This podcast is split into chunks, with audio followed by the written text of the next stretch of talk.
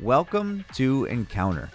This is a podcast and radio show where Adam Prime, Joe Costa, and Cole Percio seek to encounter Christ, culture, and community.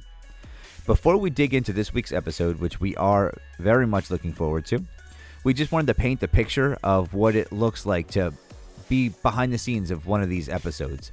So, Joe, Cole, and I, we sit down, we pray together, um, we talk about topics we would like to learn about, like to explore. We talk about guests that we think would be appropriate for those topics, and we pray that one, it would help our listeners become better disciples of Christ, uh, and two, even better yet, become a disciple of Jesus Christ. So, those are our two kind of guiding criteria for what we talk about and who we talk to. And every time we do decide on a topic, we spend hours reading the Bible, reading other books, reading secondary sources, and trying to get a hold of what this topic is from a bunch of different angles so that when we have these conversations, uh, you hear um, people who have done kind of the hard work for you. So, what this is, is a conversation backed by prayer, information, and sometimes we come to small disagreements, and it's good to hear them and flesh them out as long as we are centered upon the foundation of the holy Word of God. And as we move forward with this topic today, this is something that's been on my heart, and uh, it's the reason why we have a youth leader here today. Acknowledging that we are not experts, we're just people that did a little bit of hard work to get to the point where we can have a conversation that's open with the information that we have. So, to thank or appreciate or help us have some feedback on how to move forward, please like, subscribe, and favorite this podcast so that we know. We are very receptive to feedback and appreciate every little bit that we get.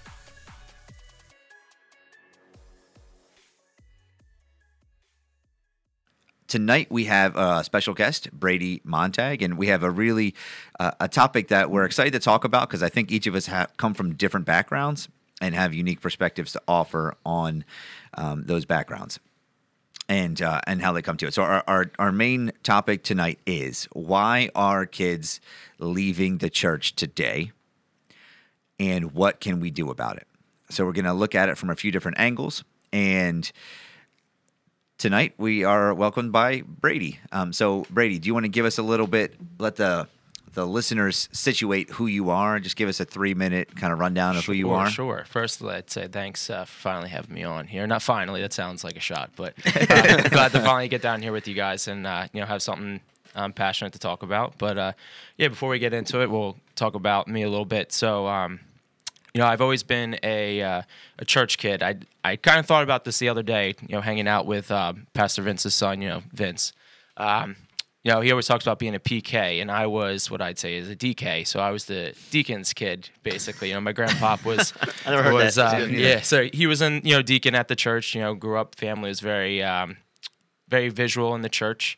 Um, you know, we're at the one of the forefronts at a Baptist church, and he ran Bible studies and Sunday school, all that. But um, anyway, so I, you know, I grew up in, in a household where you know I wasn't always uh, with my mom. I was back and forth with grandparents and um, my uh, and my dad, and so you know I kind of bounced around. But I always had the uh, a solid rock for me to to start off. Um, got saved, I'd say probably around six or seven, as what I'd roughly say is my first encounter with Christ uh, as a decision at, at Push the Rock um, basketball camp, actually.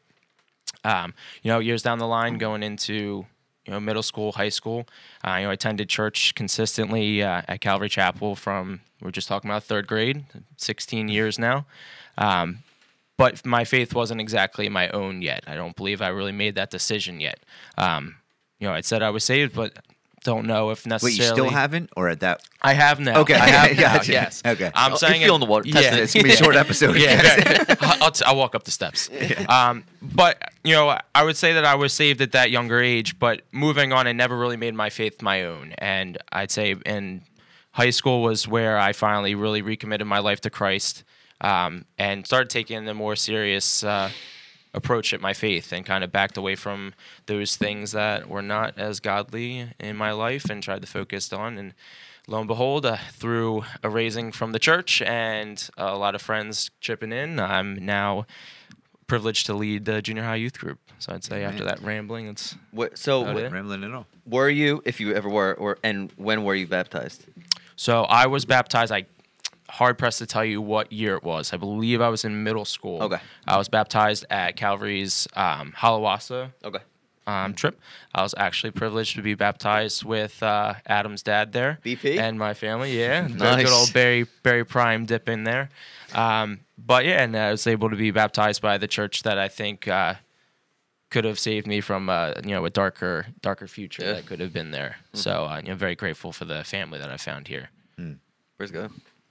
Amen. And and you left out the small, most important fact is that you currently have a mustache. Oh, that is true. That's very, true. That is, that is more a loud part of who you are currently It is.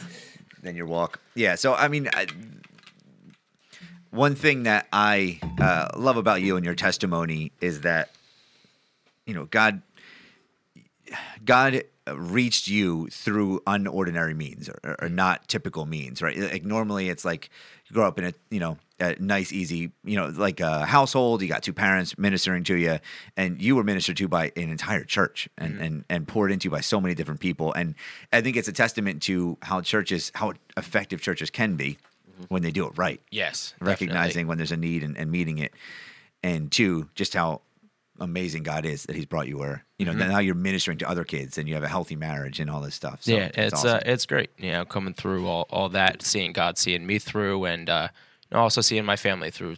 You know, some things at times as well. It's, it's Mm. good. It's good to see. Yeah, Awesome. definitely. so you know we we were the topic tonight is perfect uh, for you because you're a youth leader and and you just kind of see the kids go in and out and we were all at one point at least attended a youth group temporarily and um, so I think we all kind of have a different perspective, but you're the only one I think who's actively leading um, that that that subgroup. So Youths. the youths, The Yeah. youths. Um, but also i- f- another reason why he's good for this is because he was a kid who didn't leave when like all the odds probably like all the I- after you know after putting like this together like the stats that you see like he probably would have fell into any one of the categories of people who would have just left.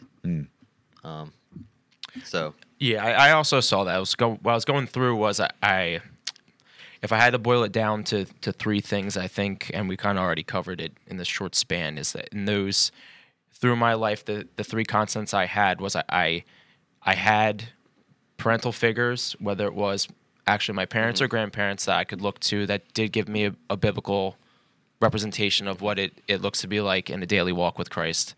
I had um, I think a little more than some of my friends that may have gone away and people that had been in youth group. I had another group of friends in you guys that were a little bit older that stepped in and were able to keep me more accountable and um, and were able to you know graft me into your group at that point. And then the third was just having a church with sound teaching and that focused on all the right things and some of the stuff that we'll go into uh, later on. We did right, um, at least for what I see was done right for me. Yeah, I mean that, those are definitely what you want if you want to grow up. Yeah. Um, good good couple three things. Yeah, not yeah. Good, good three things. Yeah, and just I mean I don't know, if- it, it is kind of relevant because you are a science-minded person, right? So your current profession is Nursing. all right. So Yeah, I'm y- I currently mean, a nurse through all this. Yeah. So um, that that does help for our future conversation because you'll see some of the conclusions we come to um, uh, will be kind of related to that um, and and having a mind that works in a scientific way and and how that's important and how the people who minister to you ministered to that mind when you were in church. You know, so that's cool. yeah, I think we covered.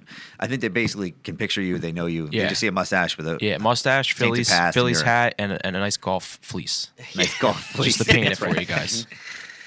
All right. So uh, I think the first thing we want to do, and anybody feel free to chip in because it's this is I want to set the scene for reinforcing the statement that kids are leaving the church. So what is the current state of the church, and and and are kids leaving, or are we just being dramatic about it? Like are we the are we the parents in Footloose? Um, uh, are grumpy and telling everybody not to uh, dance, or are we actually just saying, "This is the actual reality of what it is. We're unhappy about it, and we want to see God glorified in it." And so, um, one thing that uh, when we were looking at a few different studies, uh, we noticed a few commonalities. So I'm going to read just a couple stats, and um, just bear with me for two minutes. Uh, I'm going to just give you some stats from a couple different denominations about studies that have been done, and you're going to see that some of the numbers vary slightly between different denominations and faiths, but they're close enough where we see a pattern.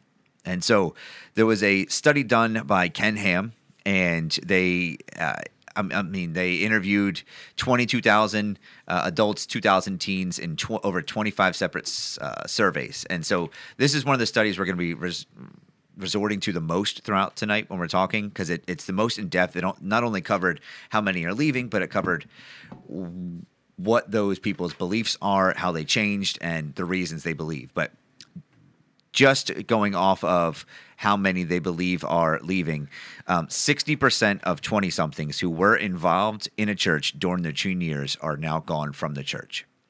So that's a revealing fact. Um, 60% of those, not just general population, aren't going. 60% of those who did attend church regularly with their families are now no longer attending in their 20s. I'd be interested. I mean, unless you have it somewhere else down here, I'd be interested to know how many of those sixty percent are going to college. Hmm. Is that where they're? Lo- is that what, what's making them go astray? Well, I think we kind of talk about that for when they leave. It's uh, when we talk about the stats, like the they average.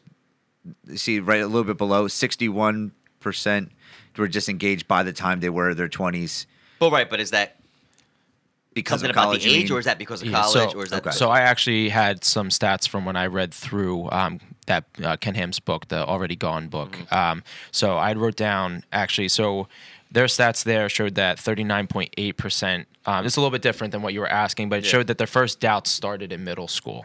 And it actually Yep. goes Okay. down. 43.7% started to have their first doubts in high school, and it was only 10.6 that actually had their first doubt in college. Um, so I don't know if that kind of paints the picture a little It bit, does. a little bit more there. But I was surprised by that fact that and, and those stats were much the earlier. were the most leading for the solutions. yes, You know, if if that if it was a sixty something percent were leaving before middle school or in middle school or had their Uh, first uh, doubts. yeah, these weren't leaving the first time they had doubts in middle school was about thirty nine point eight percent. Okay. and these um, the stat was coming out of those who were no longer um, those that no longer believed in the accounts of the Bible um, Okay. that, as being true. So is that? Are we looking at the same thing here, where it says? So this is a stat that I took out of the book. The same- um, same book. Same book, but it, this was just a stat that I put down on my own when I, I wrote okay, a little and bit. not, of I'm not, not not that I don't believe it or anything. I'm just like, when was? Do you know when that book was written? Two thousand nine. Okay, so that might be very different now. Yeah. Do you What's, think what is this? Because I think I, I don't- I don't know. It, when it happens, well, it It- is important, but it's not the most important. It's why it's happening. It's Mhm. probably the most important. But what is? I don't know. This one here, um, the Lifeway research: seventy percent will leave the faith in college. Only thirty-five uh, percent eventually return. yeah. Um, yeah, no, I don't know. So whenever, whenever is, is less concerning as why it's happening. Yeah. Well, that's what I'm saying. Some of these are different, and I think some of the ways they interpret the data is different too. Um, like leave in college. Are we talking about all these people are? Were they regular attenders? Did they go to a church once? The first study tells that they're describing they went every single Sunday, and now they don't go to any Sunday. So like that's that's different Right. because like I don't know. They had faith. What does that mean? You know, leave the faith in college. Does that mean that they said Right, that right, they right, right. believe, but they never went to church? Well, then how you know how Yeah, real yeah, was yeah, it back then? Um, but anyway, so that yeah, the Lifeway one, um, and then the Baptist one, um, the Southern Baptist Convention data says that seventy to eighty-eight percent of their youth after their freshman year in college uh, are are um, leaving the faith. Seventy percent of teenagers involved in church youth groups stop attending church within two years of their high school graduation. And I think some of these speak to individual dominations too, and uh, we can get into that in a little bit. Um, then we have um, Gen Z and Religion, what new data shows. This is a, a book um, called Ge- Gen Z and Religion. It says a study drawn on a survey from more than 2,200 Gen Z Americans found that 45% of Gen Z Americans rarely or ever attend church, while just one in four reportedly attend weekly or more. So we see this trend of Just real quick, what's Yeah. what's what is Gen Z? Dude, I am stop so, asking questions I'm, that I I'm don't know. so It's- confused about that. There's so many I think different. it's after 2000 I'm something. Is it, yeah, I, that needs a Google because I'm like I've been told I, am in three different categories Same. and I never know which one I actually if you're am. in 1996, you are on the edge of two. I'm a 98. Yeah, you're Hold on, I mean, pretty sure we're Gen Zs. I know I that Gen Zs are after millennials, right? Yeah. They're younger. Yeah, they are younger. oh my gosh, why am why? I it pulled up a graph. Yeah, that's Same. A, I'm in the that's a same crazy exact graph. This should, uh, hold on. All right, if I need a graph, it's not worth it. Why would you just not tell me? yeah, so I would be categorized, I guess, according to that graph, as a millennial. Okay. Gen Z is 1997 because to 2012. Say it again. Yeah, 1997 to 2012 is Gen Z. Millennials is 81 to 96. If you were born in that. Yeah. born. So if you were mind. Gen Z for me then. Yeah. Yeah. So you and I are millennials. Gen Z, Gen Z. From the Okay. beginning of it. yeah. So Joe what, what and are I we in right now? Generation Alpha. They're starting all If, over. if again? you're born, okay, yeah, mid uh, 2010s to now is Generation Alpha. See, how come nobody ever? T- all you hear is like Gen Z or millennials, and like no I don't think they have a say. They're like dependents still. You know, so like Uh, you're right. they're not, like, yeah, that yeah, yet. Yeah. Okay. maybe they are. I don't What know, is like, what is Alpha? how the When, race is, is when are they born? It says early 2010s to mid to mid I mean, they're 12. 2020s. I didn't think that it could overlap. I don't know. Generations things is just very confusing. I swear they make I'll it be up. We're loosely well, they around like three, depending on what graph you look at it. All Like, I know is you're just- supposed to be mad at them all the time. Yeah, whoever it is. that's Yeah, you're supposed to be mad at the next one for something, or the previous one for something. Yeah, Yeah, for millennials, yeah. it was like avocado toast, like forever. You're supposed to look and in the mirror for ours. I think. That's good. So for uh, okay, so I don't even know what that was. It was uh, that was just a Oh, sidetrack. we, yeah, we're Gen Z study. That's, yeah. Yeah. So that's why- we have um, a few different studies that paint the picture of why kids are, or actually that kids are leaving, and I don't think that that's an observation that's you can't just look around your church and see. I, I know for me, I went For Gen Z, you're saying? no, just in general. Like you Okay. notice that kids are missing in the church. Yeah. Um, especially, I think Calvary is unique that the twenty-something group is actually the biggest group. Now, is that unique to ours? yeah, or is I was that, gonna say I feel like that's very unique to ours. That's what I just said. Oh. To Calvary, it's very unique to Calvary. to our Calvary. to our or- Calvary Chapel, Oh, yeah, okay, okay, yeah, okay. because uh everywhere else has a is struggling. You know, Yeah. Right, I would- because I would Pat say came that. on and Zach came on, and they were like, "Man, you guys have a young church compared to ours," yeah. and they were like 20 minutes on the road. So God is blessing it, and I don't not. I mean, but I don't think that's the standard for every church. Right, Oh no, yeah. Yeah, because I would, ar- I could, you could argue that I think your generation into my generation. I don't know if we would split that, but our age group is kind of where I think things started to really spiral. I think it was kind of a downslope, and then I think we kind of hit our age groups, and I think that's where there was a. I mean, I don't know statistically. We'd have to look through like time frame, but I feel like that's when things, church attendance, and Uh, So what? defi- about what willful defiance. I believe. okay, about is- what year are you talking? If you could put a year on that, on when it starts. approximately, but the spiral, yeah. I mean, if I had to look at like personal. If I had to base it off of mine, because I've only been through it, I would start at 98, the year I was born. Obviously, I can't attest for that, but I can say my age group has always been a willfully defiant age group. We've always been the one that's been told you're the worst group that's gone through school and all of that, things like that. And I think it like that's kind of where morals became much more loose and the ability to find absolute truths became much more difficult. Do you think that has any anything to do with the explosion of uh, the internet and social media? I think so. That was- Information, yeah. it's actually one of the Yeah. points that I, I had Oh, for. my uh, stealing no, you're good. No, No, no, Wait, if you want, I can jump Yeah, into segue that. in now. there, good. So, um, before I went in and read uh, this, you know, the book with where I have most of my statistics from, I kind of wrote down some of my own thoughts on what I, my observations are, That's cute. Do you have, and like, a journal? what I think. Yeah, you should have kinda. titled it. You should have titled it Brady's thoughts. Yeah, it actually is Brady's thoughts right here. You want to see it right here? Brady's thoughts. And then there's a, a one Did underneath. you see that? I saw Oh, it. so the the first point that kind of came to mind was that, like anything else right now, um, the church is vying for the attention of kids, and as there's been an influx in information and the ability to access that, there's also been an influx in distractions and you know misinformation, however you want to take that that word. Um, you know, you're going against TikTok, YouTube, Facebook, all, all of those, and you're vying for that time for for kids and ultimately for for hearts and minds down the line. Um, going into just some statistics that I pulled off. Um, on average, um, this comes from Common Sense Media. It's a, a nonprofit that promotes uh, safe technology use for kids. Um, it shows that teens average about seven hours and 22 minutes on their phones. And there wasn't much of a difference between that and older generations, like with us now.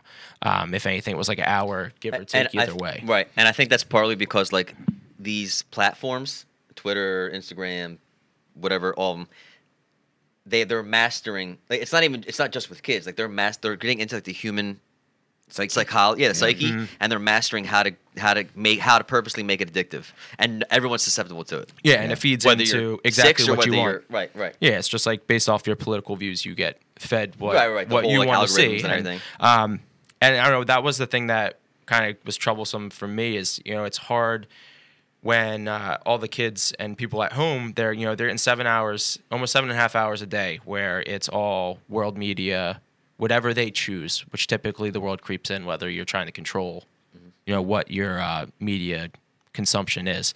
But you know looking at what i have during the week i get i get two hours with the kids on a wednesday night. That's if the kids show up on time when we're supposed to start at 6.30 and, and stay until the 8.30 mark. Um, and then on Sunday they get an hour and a half, and that's if they show up. Is not all kids come on Sundays. Some Right. only come on Wednesdays. So you're fighting. You're only getting three and a half hours of the kids, and out of that time, you have to look at how much of that are you able to actually give them the truth, and how much of that time are we giving them the truth? Because I give them a 20 minute message because that's about all they can really handle at, at this point, attention span wise. Yeah, and that's about standard for the average and, kid that and it's standard. So out of those, you know, I'm only getting 20 minutes there, and then Pastor Vince gets, you know, th- maybe 30 minutes, 35 on a Sunday if they're there. So you, you're barely scratching 60 minutes on a long day. So, question: what, What's your age bracket, real quick? For uh, for junior high, Yeah. um, I'd have to look at ages. We're sixth grade to eighth grade. Okay. To middle school. So, Yeah, okay, middle school. So, Yeah, whatever middle that school is- age kids. What, do all of your kids, or if not, like how? What's the percentage of kids that have phones? So I actually have a group that um, doesn't have a lot of phones. So Okay. I actually would say maybe less than half. Okay. Shout out to your kids for not having phones. Yeah, a lot of them uh, don't have um, the ability to access social me- social media as easily as you know a lot of kids do right now, which is which is good because they're not getting fed as much of the uh, Yeah.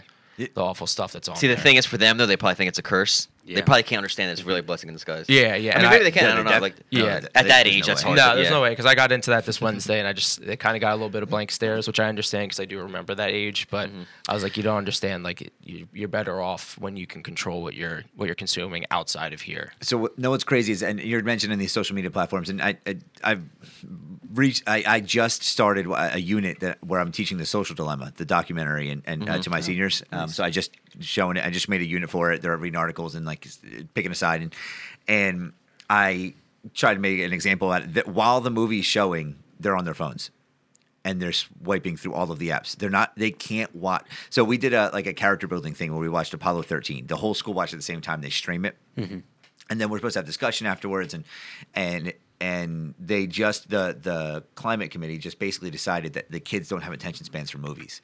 So we tried a really like flashy new movie last year. It was a newer one that was mm-hmm. really high energy, you know, and a sports movie and we they serve it to the teachers, and there's like 20% of the kids were looking up during the movie. And so, like, the attention span has shrunk from like Facebook, where you can post a really long thing. You know, that's, I think my generation was Facebook. Okay, and then, so- so- and then it's shrinking to Twitter, which is a short thing. And then you're going to TikTok, which you can max have like, what, a 30 second video. And then the, the shorter they are, the more clicks you get. So hmm. most videos are under six seconds on TikTok.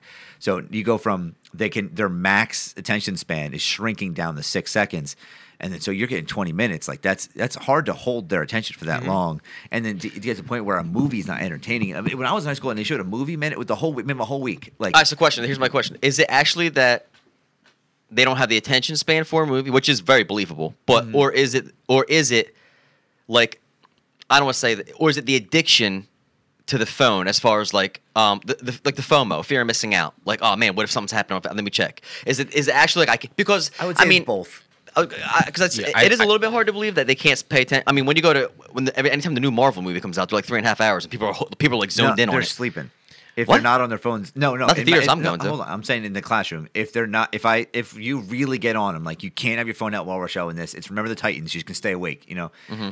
they sleep So there's only two options. But why is that not the case? Like in the, like I was, like I'm saying, like you go to watch the newest Marvel movie, like you see people like hooked. Because you're they're choosing choosing to it. do it. Yeah, Yeah, and it's you also want to go see that. I think it's more of uh, mixed with like psychology. I'm not going to act like I I know a ton of psych, but I did have a little bit for school.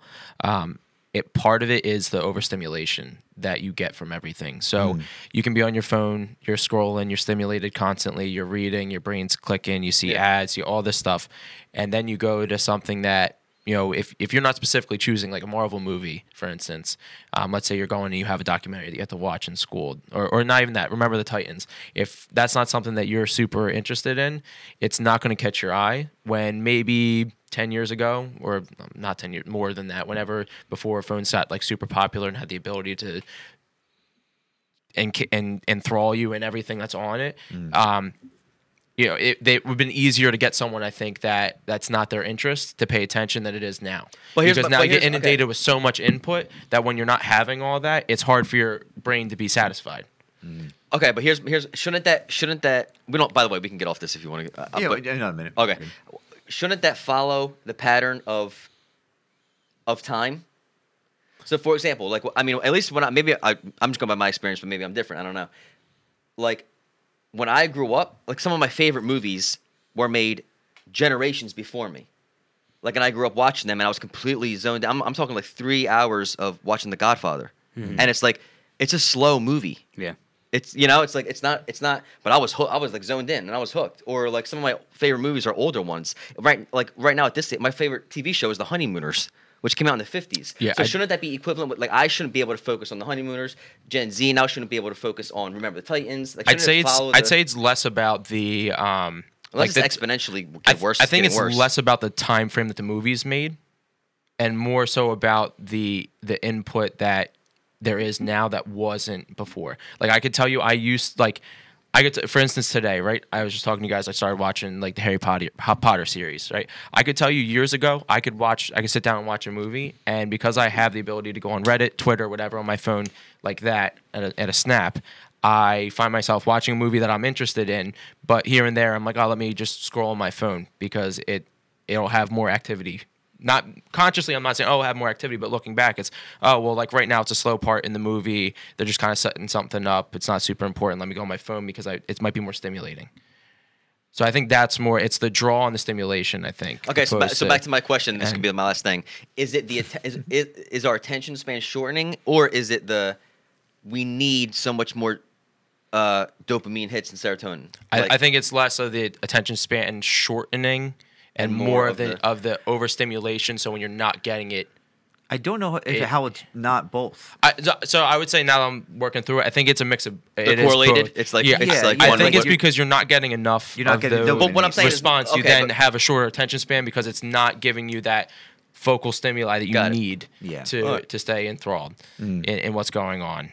And I know we kind of went off. No, no, no, it's that, good. And I mean, it's it's important because not only does it show the struggle the church needs to have in order to keep in, these people engaged, um, but it also highlights why I think some churches are struggling because they're trying to keep kids engaged instead of just preaching the word. But here, here's what I and here's what I'm saying. It's not even just it's it's it's not just kids anymore. Oh yeah. On a Sunday, you look around the congregation, just grown men, 45, 50 years old, just scrolling uh, or doing whatever. Mm-hmm. And so it's like we're all susceptible to it. Like they've found a way to tap into every single human being's like psyche. Yeah. yeah. Yeah. I think we're kind of at the point now where it's uh, like the spirit's just kind of got to convict you at some point if you're a grown adult yeah, yeah, there, yeah. and it's kind of just something that's got to hit you. Mm. 'Cause I don't know what the answer would be for that for an adult. Well, by the way, did you fly here on a broom? Because all the homeschooled Christian parents just made it. Oh, they yeah. just ran up a wall when you mentioned Harry Potter. Yes, this was the first time I was. It was for research. It was for research, research, yeah. want to see how you can fly on a broom. Yeah, I just want to make sure that I don't fall into any of the characteristics of that, that movie. You know. Yeah, you heard about us talk about Screwtape, and you're like, man, you got to learn the enemy. And you're like, I got to learn what Harry's saying. Exactly. Yeah. So uh, it is a problem. I mean, if I'm looking at my personal experience, you're talking about yours, like in my youth group, 15 to 20 people, three are actively following Christ. Um, and that's not a, like an exaggeration, like three. And one's our worship leader, one's me, and one's another person. So it's it's it's a it's a narrow road. We know that. Like we're, we're not ignoring the fact that we don't th- we don't think everybody who's ever been to a church is going to get locked in and be a disciple of, of Christ forever. We know that um, the seed's not going to be um, you know growing in everyone, but it seems like we have a good population. Like it, some of these numbers were actually encouraging that we have you know a decent amount of the U.S. population in churches at a young age. You know, semi-weekly. Um, and this is just one distinction that the book makes that I didn't write down. Um, but there, there are two. The distinction he makes that are important about the solving the problem, which we'll get to in a second, is that of the the sixty percent that have turned away, no longer go to church. There are two types of people in that, and uh, that answer the question: um, when they have kids, are they going to go back? And that created another divide. Um, so it, a lot of them were of the sixty percent thirty ish percent of them said that if they have kids and they needed to find a church, they knew where they would go and they still believe in God. They're just not churched. And then the other thirty percent were saying they're done permanently. And so there's this uh, group of people who, when they have kids, are going to come back, and I believe they're the ones that are bringing their kids back, and then keeping them churched until fifth grade, and then falling away again. You know, because when you're leaving the church in middle school, it is not your choice; it's your parents' choice. And so we're going to see a lot of the problems really come down to solid parenting and, and forcing your kids to get up when you don't want to get up. Yeah, that was one of the uh, points that I had had highlighted. That there's, I think, um, part of a big part of it is the shortcomings of um, parents being good, godly examples. Um, because you you need that foundation in your life, and if you don't see it in your parents, then you have to hope that you're lucky enough to find it in someone that you can relate to a parent figure at mm-hmm. that point, and Yeah. hope that it sticks the same as a as a parent. Mm-hmm. Uh, yeah, I, I know. This is my wife and I are talking about this now. and Like for Addison's future, it's it's like I know she's probably going to play a sport because most kids do, and the two sports that she probably would play Rugby, rugby and pool. yeah, pool. billiards. Those two sports usually she's- are club, and they usually play on Sundays. She's gonna, she's gonna switch know- it up, play snooker. And instead. and if she really has a you know a tendency to it, like we've already just decided, there's obviously no way because my parents made that same decision. I, I was on a travel soccer team, and and there were there was a club team that I played for, and then they moved it from Saturdays to Sundays, and I quit the club team because it just wasn't an option, and mm-hmm. it killed me. I, I mean, I didn't put up a fight because I understood it, but I was a sophomore in high school, and this was like an Olympic level soccer team, and I had to just stop playing because it was on Sunday mornings. So we had to travel, and some of the games were at two or whatever. We'd have to travel there. Um, so I don't know if a lot of parents make those decisions in that that right. I mean, there a lot of Christian parents put things uh, that the activities and sports and things that the kids would be a part of over being a part of a fellowship. And I can tell you that I know that my walk now is in. If I were to put like a percentage on it, it would be like 80 20 youth group church. Like it was very important to me and, and to my faith that I was there on Wednesday mm-hmm. for youth group. Mm-hmm. Much less important that I was there on Sunday. Not not taking away Sundays, mm-hmm. but the fellowship that I got on Wednesdays was what kept me. The Sundays was nice. I, I learned from teaching, but Wednesdays it was like I went to youth group with people who went to my high school who kept me accountable and all that stuff. And not for nothing, but these parents that like are sending their kids like on a Sunday, like your kid, m- by a huge margin, most likely is not going to go pro. Yeah. Um, but according to these stats, there is a good chance that he might fall out of the church. No, I'm serious. No, you know, it's good. I like just it hurts to hear. yeah, and the way that's something you have that. to consider. no, but I mean, like every Yeah. kid, like you it's just not your kid's not that exceptional. You know, I mean, I know it's hard to. This is come coming from somebody who has no kids, by the way. So. Oh yeah, just no, just most likely you, you have probably have just an average kid who's Yeah. You know, I'm I'm not saying they're not going to enjoy. I'm not saying don't put your kids in sports, but on a No. Sunday, if you're if that's when they have to play, it's like I wouldn't make that sacrifice. You know, your dad's or your kid's not. That's not going to pay your bills and their bills when they grow up. Yeah, as a coach, I, I believe in the values that sports teaches teamwork and discipline and hard work and all that stuff. Mm-hmm. I, I understand those. I believe in those, but not over church. Not And over I was just your wa- relationship with Addison God. is fast. She is pretty. I was fast. just It's quick. watching. You know, she bounces off. Yeah. Have we thought about football? She did bounce off of that. Uh, But I would still say stroller pretty slim. well. Yeah. Yeah. I, she would toast Gio right now. That's Yeah. what I'm saying. Yeah, so I'm actually the opposite of you, Adam, where um, my grandparents, just because they were majority of the time taking me to my games and things like that, um, for as good of an example as they as they were, um, they still did allow me to miss Sundays because I had baseball. I played, you know, my, all my games ended up being on Sundays. So summertime, I went MIA on Sundays. Um, but the difference there, and where I was lucky, um, I was lucky in the fact that I was going to a church in, in Calvary that um, I think did it right and has been doing it right fairly consistently, and it the it was the teachings that not only kept me it not only kept me accountable in my walk at home but it also left me wanting more when I wasn't there if that makes if that makes sense like your for instance your dad he was always really good at um, teaching enough that was convicting on Sundays that didn't make me want to leave uh, made me have a heart check. You know, made me you know double think what I'm what I'm thinking about. But also gave enough information that grounded my uh, what he was teaching and grounded the Bible in. I want to say real world. The Bible is real world, but I think we um, lack in grounding it in history in, in secular history. I guess I would call it. Um, that's known by everyone, so that you can blend your faith in with um, with what you're learning, uh, you know, five days a week at school. So um, I think that's important, and that was one of the points I had uh, later on, and something that like something that our church does well, and something that other churches can kind of look at is. Um, making sure that you have teachings that are grounded in in the history as well as um, being convicting. I kind of went off on tangent there, but No, no, no, no, I, I yeah, get I it. agree. But, but also, Um, while you're on that, I think a big point of that is like when children are learning. Well, let's just say secular. hi- It's the same history, but but the secular. Let's just say secular history and what they're learning in schools.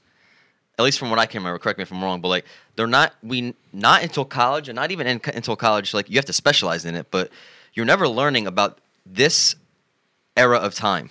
Never. No- You know what I mean? Specific, not only the era, but like the location.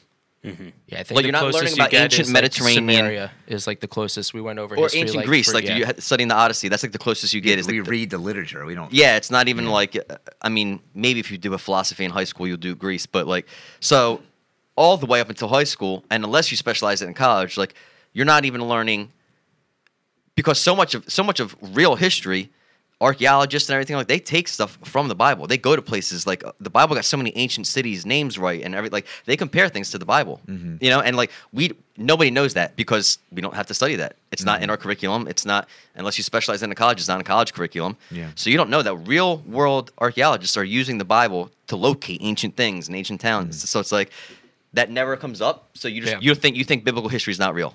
Yeah. You know, and it's like I don't know if that's by design or what, but it just it's just this By part of someone's history doesn't design. get. Whether Yeah, I mean, just like, there's not like some yeah, nerd up I there mean, saying, yeah, no, Yeah, it's gonna- yeah, yeah. It's just that's like part of the, it's the worldview that gets painted, and it kind of goes back to what you're given time to. Um, you know, you're getting your worldview painted by you know public schools, for instance. You're getting what the public school system has has to feed you, so you're getting typically a secular worldview, and then you now have to somehow rectify your Christian beliefs with the worldview that's being painted. So I think that's where a lot of times, and Ken Ham goes ham on it. Oh, like that. Um, on the idea of you know, it's all about your perspective and the worldview that you're coming from, and that's something that I think we need to expand the Christian worldview so that kids understand that it's not just the secular worldview that's correct, and they have to fi- somehow make the Christian biblical history fit into it. It's that the Christian biblical history comes first, and now you can see how secular history fits in. fits in and runs Mm-hmm. with it. So I think we have an opposite there, and that needs to be you know fixed in the areas that it's it's not. Right Yeah, now. and I think we're kind of leaning into it's one of the solutions that we Yeah, had. sorry, like I jumped- histori- I jumped no, no, ahead. all of us, like the historical, geological, like talking about Mm-hmm. uh, that kind of explanation of where the how let's just start younger. Are there any points we want to hit before we get there? I know we hit on parents a little bit, and I guess yeah, I'm I'm the only parent here, and I have a two year old, so I don't. I'm not uh, speaking from a point of like I know how easy or how it's going to go. Like I know, you know, there are good parents that have let their kid miss, you know, sports or uh, let's church for whatever for sports. Um, but I still have to question it though, and at some point.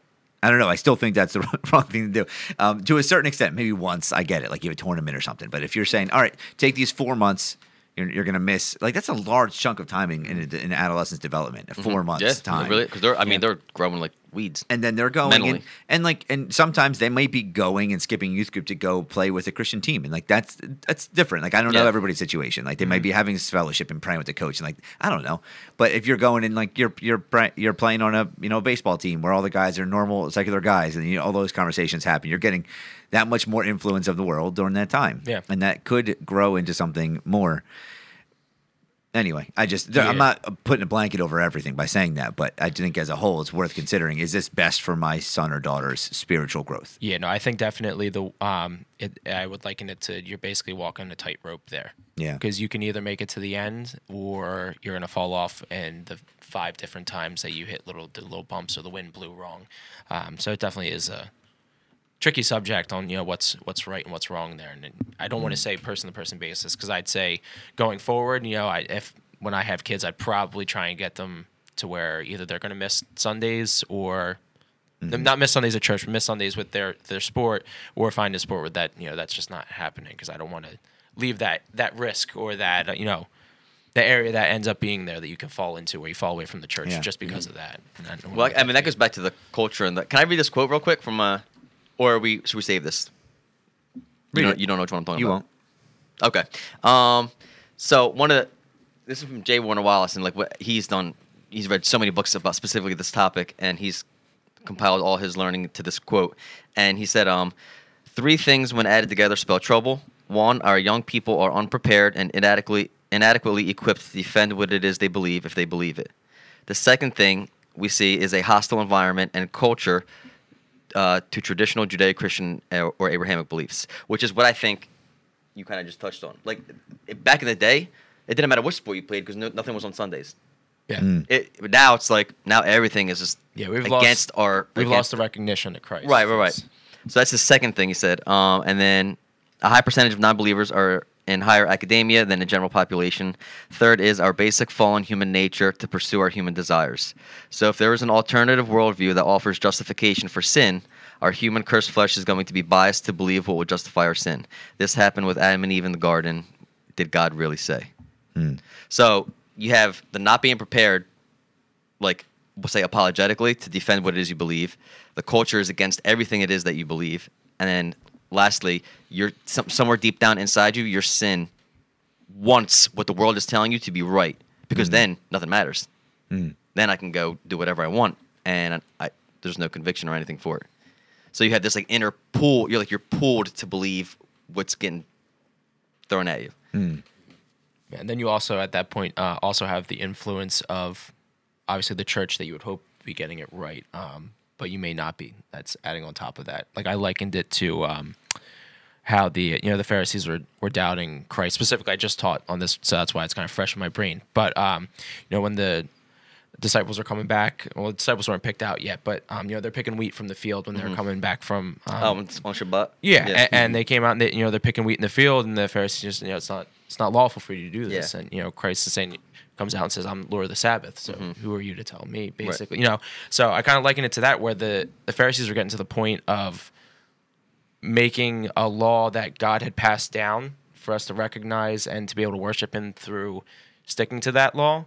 They took that and now made it something so legalistic that they could be punished for. And now it's that human nature, like you said, that eats at you. Where now not only do you have that sinful human nature that's pulling you away, now you have the people that are supposedly supposed to guide you in the right direction now putting you in this confined box hmm. and of their own views and perverting the law that Christ has given. Right, right, so right. Yeah. um, I think a lot that that can really affect mm-hmm. you too if you're stuck mm. in like a really legalistic area mm. with a lot Yeah. more laws. That would come not- down to like denomination. Yeah, it's when sometimes. you. Yeah, it's when you, it's just falling into that not focusing mm. on on the heart of the believer. Yeah. uh, and focusing more on the works. I would, and this is going to be a strong statement, so I'm sorry for anybody who comes from a Baptist background. I think that's why their numbers are higher. higher in people leaving. People Yeah. leaving. True, but I and I, I it's that, but I, um, as far as like the rules go, um, but I also think it's like they hold a lot of non-biblical views that are very against politics, like that are you know what I mean, that are very not politically correct, that not necessarily are from the Bible. Like Christian nationalism and Christian some- Mm-hmm. nationalism, just um, guns. You know what I mean? It's like you Mm. can make a case for both on, but like they stick to one, and the world might be against something. So now it's like things that aren't even biblical. Your Mm. church culture is a, is on the opposite side of. So it's double whammy. You know? Yeah, and I think that Baptist, and I think we all agree with this to a certain extent. I think Baptist theology is strong. Yes. Like, Yeah. yeah. I think I almost on, on most all points, I Yeah, I, I am like, agreed. yep, uh, yep, yep. As I'm checking off the doctrine um, of Christology, you know, all the big ones, and then you get to how it's applied, and then I start to, ah, I, Yeah. I don't see it applied correctly there. I don't see it mm-hmm. applied correctly there, and so it's a like they're they're all on the truth. And that- that's a generalization, but in terms of they usually lean towards truth over love, and you do need both, mm-hmm. and that would make sense if if you have uh, eighty eight percent. Well, especially what's under attack right now. Truth. Truth, Truth. not love. So if you're only if you're only getting hit with all this truth, and then truth isn't even a thing anymore. Your truth can be my your Mm. truth, mine can be mine, and it's like, all right, well then I might as well just drop the whole. Yeah. Yeah, and, and you were talking about where the world contradicts what you have. I mean, there if when I think of when and this is probably what the world thinks too, when you think of Baptists, you think of people who are anti gay, You know, Right, that's their, what I'm saying. Their Right, main, right, right. st- their main points Right. are, are the, at least the most public points are Right. against those things, and then you're hit from culture, from media, from every Mm-hmm. angle that that is a hateful viewpoint. Mm. So then you're like, all right, if that's their main argument that they're going to talk about, and that's wrong, like I'm peacing out. You know, that's how That's I what I'm saying. So if it's the, if it's the Bible that's offending, that's one thing. Yeah. You know what I mean? Let God be true, let every man be a liar. But like if it's if it's these other things that that aren't necessarily biblical, Mm. and now you're, you're like, now that's where everybody's focusing on, and it's not even you know. Yeah, put the the same emphasis that the Bible does. Don't put more. Right. Exactly. Yeah. You know, there's not that many verses on that subject, so why is that the Mm-hmm. Right, only exactly. thing you talk about? Even though theologically, yes, but shh about it like so much. You know, right, like right, right, right. That's down. just let the love funnel in there. Yeah, Yeah. yeah, yeah, and I my I would say this is is something. I know this is going to sound like such a motivational speaker kind of deal, or like your your parents, or your teacher would tell you this, but like one of the biggest factors I believe is is parents let their kids choose their friends too much. I know if that sounds like rough. Every single person who is not walking with the Lord that I went to youth group with, their main friends in their inner circle were non-believers. And their parents fostered those relationships and like encouraged them to grow. Um, I don't know how. I'm not even critiquing parents because I don't know how you foster that because you can't, you know, tell kids they can't see or talk to certain people. Like you want them to have natural friendships, but you also want to make it so that you're like my youth group was fun because the people in it, and I actually gravitated more towards them. Like Vince was in a youth group, and um, so I don't know. I, it really does Well- matter who your friends are. True, but I think also that's uh, three times as hard now because now You peop- can talk to them whenever. online. Like how many you know like virtual friends? I, that just blows my mind. But there's like just virtual like I know I know people that have like legitimate friends from like Xbox Live or whatever that they've never met, but have been friends for years, Mm-hmm. like playing the same game. You know what I mean? The only one like lives in Oklahoma. Never met him once, but like they have been friends for years. Mm-hmm. And like, you know what I mean? So now Yeah. you're, you can you can be making friends anywhere from all sorts of. Mm-hmm. So it's I don't know how you monitor that. yeah, but, that's it's probably near impossible to Yeah. monitor. Um, but I'd say that you don't I- also- like- you don't want to didn't make it sound hawkish, like- by the way. I'm No, not no, saying, yeah, like, yeah, oh, yeah. don't talk to him. He's a sinner. Like, I'm not talking I about that. mean. But I- like your like- inner circle friends. yeah. I, so I think the I'm coming from someone that doesn't have kids, obviously here. yeah, we're all Um, speaking from no experience. Yeah, Well, um, I'm on the same amount of experience as everybody else. yeah, I think I think I just watched you spin Addy five times.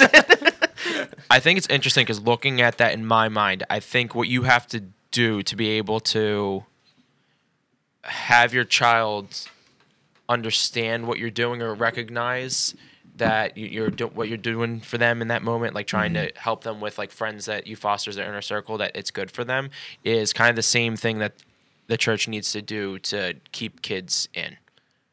And it starts with being like a good role model sticking to your beliefs. And it's kind of like the you the best parenting i think is to be in a way where you have where you have um not a hold over your kid but you are able to make them I don't want to say make them feel bad, but they the thought of disappointing the parent is mm-hmm. is worse than any physical punishment that you could give. And I don't know how you get there, but I think that's the best way. That's the goal because that's how God disciplines us. Yeah, right? so that's the best way to I think get your kid in the mindset of not being defiant when you say, "Hey, I don't want you to be around this person," or "Hey," and the only way that you can foster that is be like, "I've lived a godly example. These were my shortcomings. This is how I can." How I can impart my information or what I've lived in you, so that just trust me on this. And, and it's hard. It's got to be hard because if if my parents came and told me like, "Hey, I don't want you really to hang out with this person," I, I- listen, I have past experiences. This is why.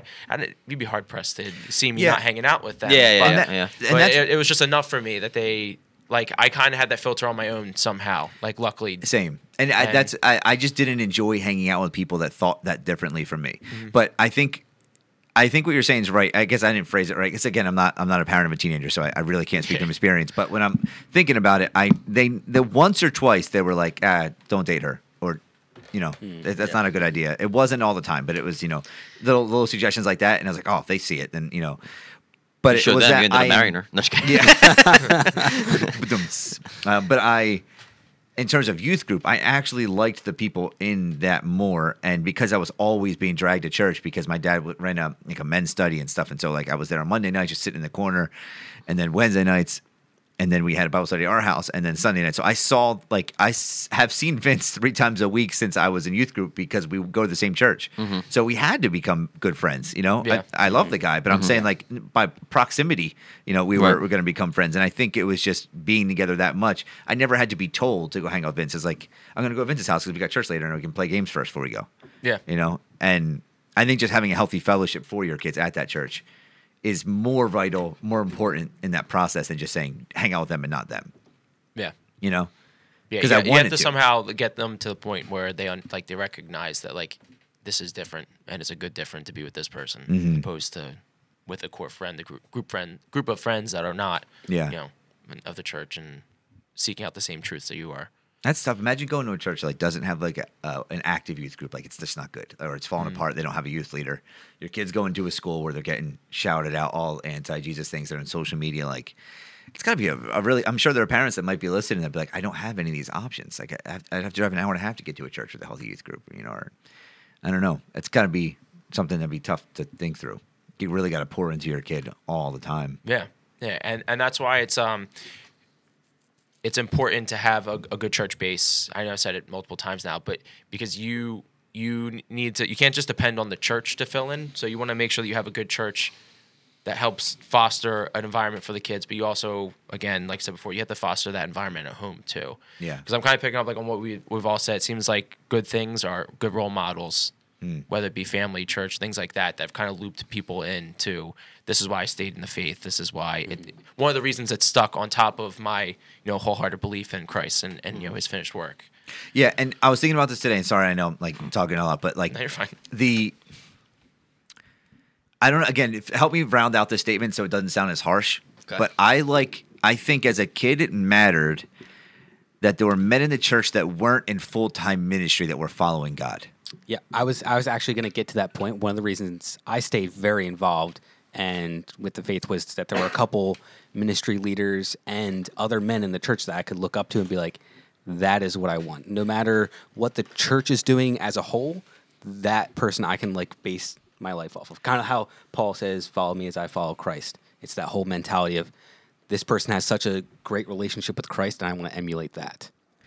Yeah, it's, it's a good point. I, I'm thinking of like I see. I always knew Pastor Vince as a man of God growing up, but I never considered like, hey, I'm going to be a pastor. But I look at um, my dad, Jim Gazzara, is a prison guard. You know, he, like he's fighting guys. Different walks of life. Different Yeah, walks of life, yeah. and all these different models of it. Like that person's the medical field, that person's a teacher, and they're all here studying the same book and talking about the same God, and they're all openly flawed. It wasn't. it wasn't like they were hiding. Their, you know, they were. You know, I feel really bad today. I got too aggressive in the prison. See, I kicked okay. a guy too hard. You know, and, and that I was like, that's believable. I can get there. You know, one day I can be the guy who has flaws in their fifties, right? Like studying the Bible, and having those models are the reason why I'm in church because you guys are that models. That's why mm-hmm. I'm in the church I'm in because I want my kids seeing you guys in the same way I saw those guys. You know, and if I didn't have those models, I would be moving churches. And in the same way, a good friend of ours who's a single mom said the same thing about our church. Why you know she has uh, she had a son and she was like, I came here because there are men here, men are of God, and uh, if they don't have a strong father figure, I want them to look up and if they need to know how to fish, they can ask Barry. If they need to know how to, you know, do martial arts, they can ask Regis. You know, and like asking all these different names. Um, and that that was imp- impactful. It's like it, you know, So I, I just want to touch on the one thing you said that you saw that they had open, like you, you their flaws were obvious. Yeah. Were obvious I mean, enough for a teen to recognize or something like that. But I don't know if that's necessarily. I mean, that's reality because no one, you know, we all have flaws. But I don't know if that that might have benefited you because you, you, you talk about that all the time. Like I don't trust somebody unless I can see what some, you know. yeah, I stand by it. Right. Yeah. Well, no, I believe that too. Don't change But my I think mind. we're unique in that because most people, num- the number one or two reason of why they left the church is because of the hypocrisy. Now, I don't. That might not mean like somebody's eh, the church is got to be flawless. I'm saying the opposite of that. but No, Siri- I, I'm thinking because disagrees. the the hypocrisy is that they're portraying flawlessness without actually, Yeah. like Yeah, that's- showing their flaw. That's I okay. I was thinking I'm more the saying sense they're of not like hiding it. yeah, they don't hide it, and they're like, "This is what I'm struggling." Like I'm with," working but- on this right yeah. now, man. Yeah, no. So here's like my no, thing- but I'm, I'm I'm I'm I'm more talking about like okay. When you said that, I was thinking of like let's just say any person this Steve, right? Make up a person. Shout out to Steve. Is talking about he's in the church talking about love, love, love, and then you see him out of ShopRite, and he's getting an argument No, with no, somebody. no. I, I'm talking about at Bible study, like being authentic and struggling with something and talking. Gotcha. about. Okay, I Yeah, thought I'm you meant like yeah. I thought you meant like they're they're preaching love, and then like they're wearing their flaws on their sleeves, and now they're arguing with somebody in ShopRite over like you know what no, I mean? no, no, Okay. And, and- no, and, Yeah, and if, yeah, I if gotcha. I don't, I can't think of anybody that was like that because there was, uh, I don't have any examples, which is probably a good thing of people who were, Hmm. you know, not uh, uh, projecting something and doing something else. Hmm. Like we Yeah. talked about the Christmas thing, having Christmas lights out and the family's falling apart. Yeah. you know, it was like my marriage is falling apart.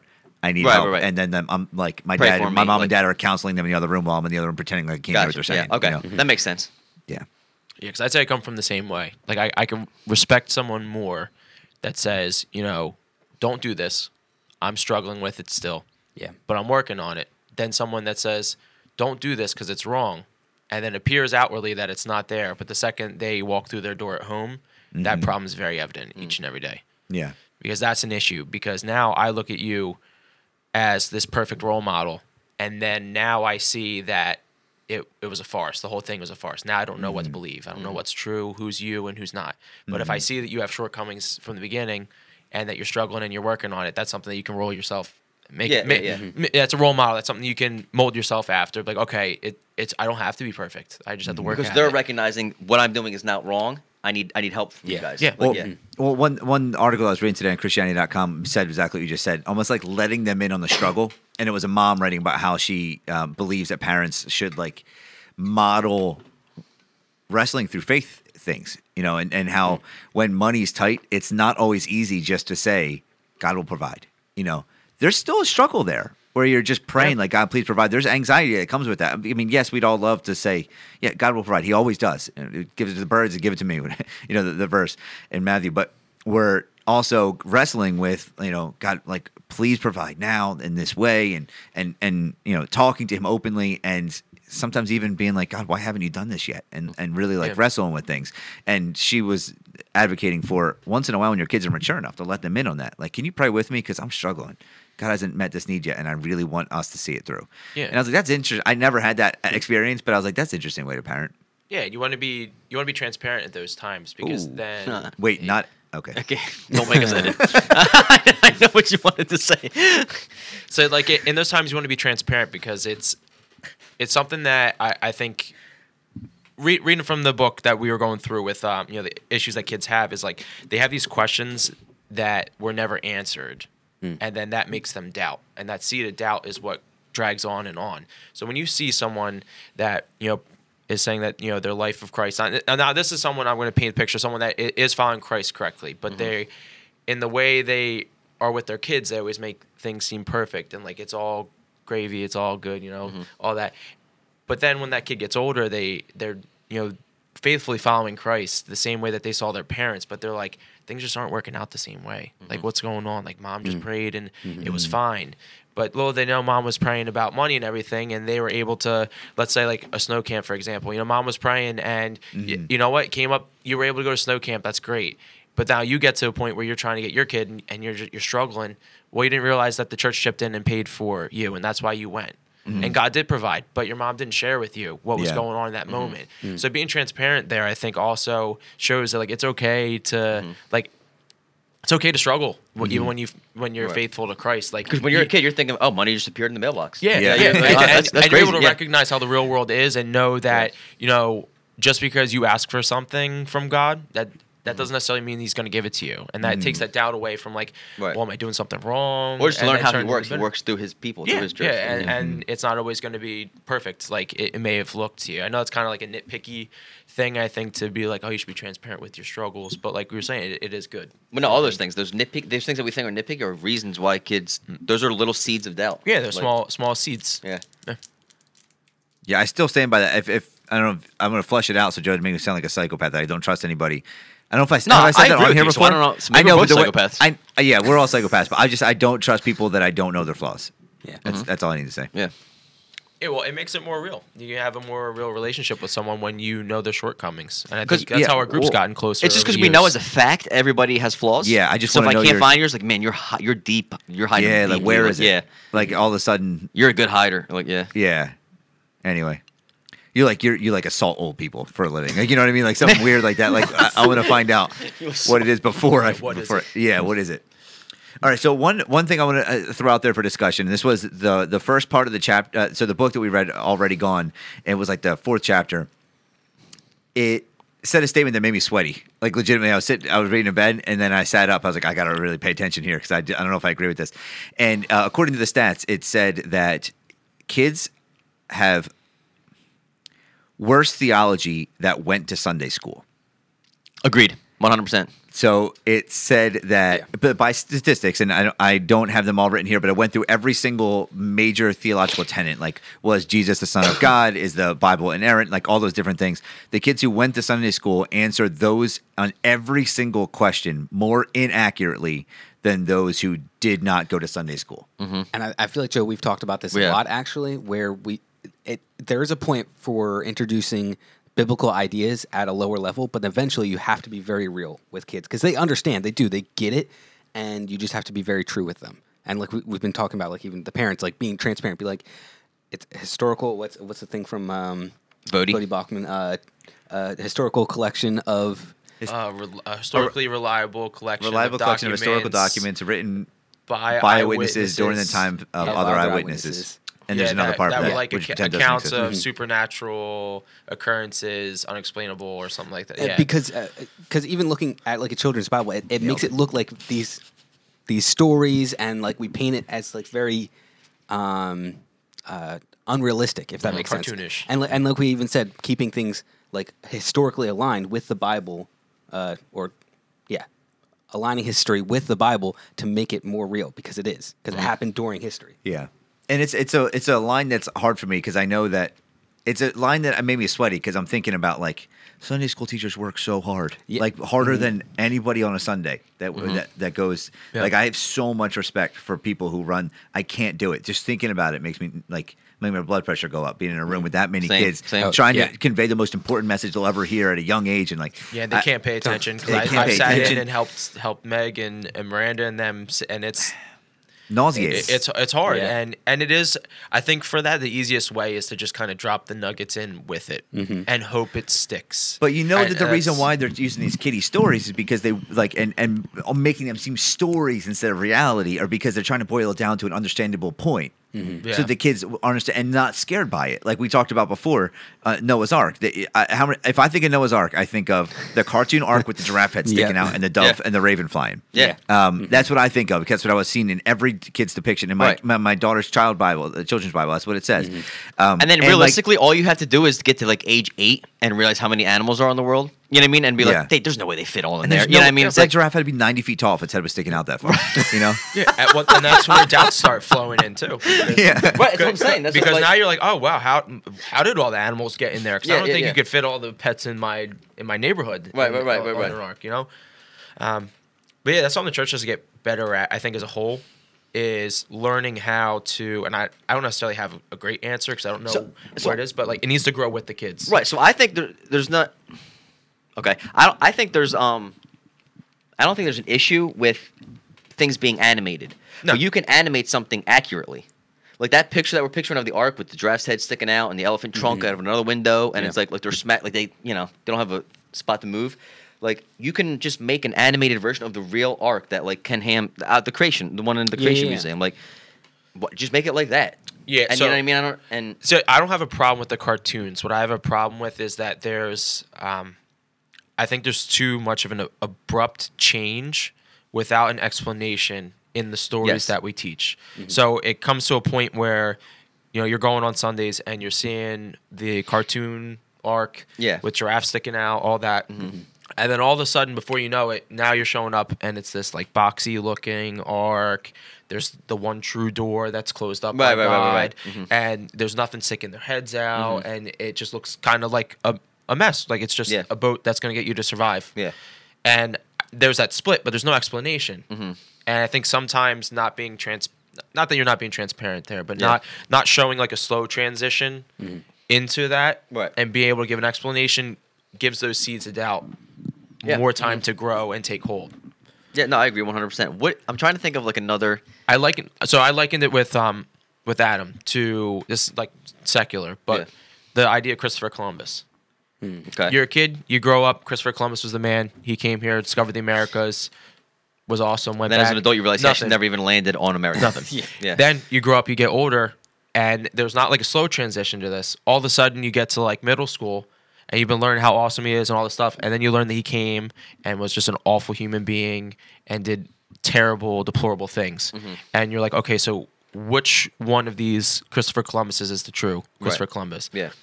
And when you let seeds of doubt similar to that happen in a Christian walk, then you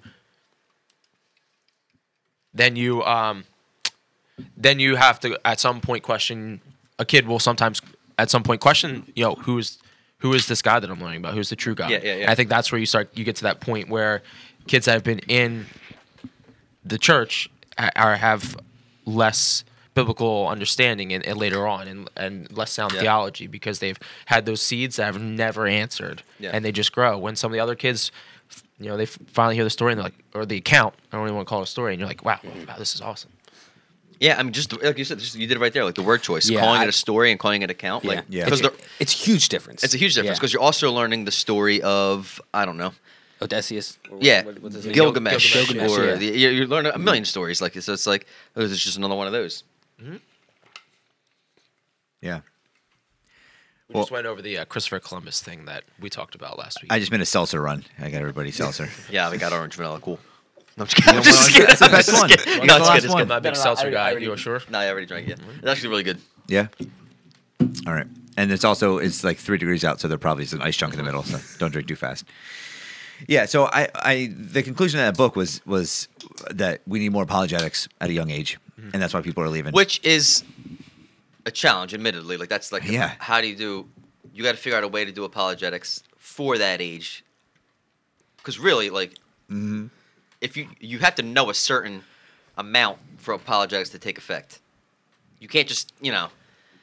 Well, it's hard to like. Well, MacArthur and, and um, the, for his church, you can't be on pastoral staff unless you teach Sunday school for one year. So pastoral and that's a big pastoral staff, you know, like dozen assistant mm-hmm. pastors, a big church. And I think that it's because of that kind of mentality where if you can't teach simple biblical truths to kids, you can't teach them to adults. Well- if you can't boil down Yeah. the Bible to the extent where little kids can not only understand it, but then use that as a repertoire in apologetics, like you're not equipped to, to equip adults as well. Isn't, isn't that any area of study? Like, if you cannot explain it to a child, you don't actually know it. Don't- That's a good what rule of thumb. I, I mean, I, they don't say it in like Is that not- okay. like custodial work, but I'm sure that you know. Yeah. yeah that's that'd be sound And there, Makes I, not to not, not to. I was really trying to think about this, and not to put a lot of pressure on you, but I feel like you. No, I Here know. we go. You're, I- you're at the spot. yeah, Yeah, I feel I like feel your like you're- age is the age for apolog. Because any younger, it's like apologetic. Not like I said, like you don't have to teach apologetics younger than middle school, mm. But you don't also don't have to show the arc with cr- with crammed in animals. Like you can you can have animated pictures that are accurate. Um, Yeah. But I think to I think your age is like the f- where where you can explain apologetics and they get it. Yeah, Like- that- that's something I've been putting more more weight into Yeah, lately because because, there- I've been getting some questions that Right. are they're they're at like you said they're at the point where they can grasp apologetics, but they're also at the point where they now understand points that have caused people to leave the church for years Yeah. because it was never explained to them and they have that question. They're realizing question like concerning things or questioning things. Yeah, things that yeah. on the surface seem concerning if you don't have a deeper understanding Right, of correct. not only who Christ is, but what his word actually has to say, opposed to that Mm-hmm. surfacey that they've gotten for so long. Which is according to the studies right here. We have reason number one um, why kids are leaving the church. We aren't helping them find answers to the hard questions. Mm-hmm. So, and Well, I, I think before that, having a personal relationship with the kids to know the questions that they're going to have. Obviously, that's more on the youth leaders and the parents themselves. But it's like Brady said, people in the church need to know, the kids need to know the people in the church to know the problems and the issues that they're facing. Mm-hmm. right, and, and and a big thing is like, and not by by no stretch of the imagination is this a bad thing, but like we have a lot of kids. Like this goes back to your point, like more time kids spend in Sunday school or in youth group, like like they know less doctrine. It mm-hmm. seems like, but like I mean, all of our like I'll see it and I'll be like mind blown because I didn't grow up like this, but like all of our youngins in like fourth, fifth grade or whatever, even you're like they can they can recite every book of the Yeah, Bible in order. Yeah. You know, and they can- and they can Yeah. sing the songs. But like, how often is a random person on the street going to ask you if you can recite all the books in, in order? You know what I mean? But they won't be able to answer the hard questions that a, a street, uh, you know, somebody on the street might mm-hmm. ask you. Mm-hmm. Yeah. But they'll be like, "No, I can't answer that question, but I can tell you what comes after Second Samuel." You know what I mean? It's like hmm. that's. I But I mean, they're both good. You see, I'm Yeah, not was saying gonna I'm say, not, don't not lose hurtful. one, Like, right? I'm yeah, just saying yeah. they also need to be A little bit of both. right, a little bit of both there. Yeah, because they're also starting to get to the age now where this is where they're. I think for the most part, I don't have statistics here, but I feel like that's where you really start to make your faith your own. About fifty oh, percent. yeah. And Fifty-one point five. and I think that's where you Of what? What's Oh, no, oh, you oh, made it up, sorry. Oh, like, yeah, wow, made a that's- percentage. Like that's where you get to the point where now either you're gonna start t- kind of not tossing it aside, but you're either gonna make that decision that like, okay, this is my faith, and you're gonna get to the point where now you're able to spread the word. I mean, you're not gonna be there, right? Because it's it's a mm-hmm. process. You're constantly, but that's where you kind of make a decision. I think if you're gonna sit back on the on the sidelines, or if you're going to be someone that's going to be active in your faith and, and trying to make disciples down the line, if, Yeah. if that makes sense. Mm-hmm. Because, like, for instance, here's here's a question you guys want to mm-hmm. answer. Um, awesome, um, awesome youth, youth grouper asked me this, and it was just like kind of gave me an idea where I need to be in my teaching because I was kind of asking God, like, you know, where do I need to be for the kids that I have? Mm-hmm. Because it's I need to make just like on a given Sunday, you need to be able to give enough information for the believer of 30 years, Oh, I was just was I just talking to this? as well us? as Oh, yeah. My only Do you- friend. No, no, I'm just kidding. I'm just saying. He listens to the yeah, yeah. podcast. 'Cause I think I heard that before. But you you have to be able to to have something in there that's helping someone that's been a believer for 30 years develop their faith further and a deeper understanding, but also the person that walked off the street. Yeah. Yeah. So I was trying to, you know, asking God kind of like where where are the kids at? Because I, you know, I'm trying to get a gauge. What where do my lessons need to be at? Do I need to go deeper? Do I need to be a little more surfacey right now until we grow? And um, it was funny because the next week, one of the kids asked, we you know, we're going through, I forget which lesson we were talking about, but we got into like small groups, and they asked me, they go, so, you know, why, if you know all the sin came into the world and, and God has ultimate control over everything, he said, why did, why did God allow Adam to Sin. sin and make that decision? Mm-hmm. And then I had to like sit back for a second because I'm like, that's a deep question for for a sixth grader to ask me. Mm-hmm. And I was like, dang, you know, that's not ever a question that's really danced in my mind that I worried about. And that, like that, for instance, is one of those things that that might be a seed in someone's mind that if it's not answered and adequately or given an answer, that Yeah. that might be what pulls them away in the next two years or three years. What did, did can I ask what you said or Yeah. So I told him ultimately Because Jesus said so. said the Bible. Yeah. No, but I said ultimately everything we're learning right now it comes down to you know we're going to we're going through like Luke and we had just gone through um like a little bit of a message on on like salvation and everything. I said we you know we just gone over. Christ gives you that opportunity to make that decision for yourself.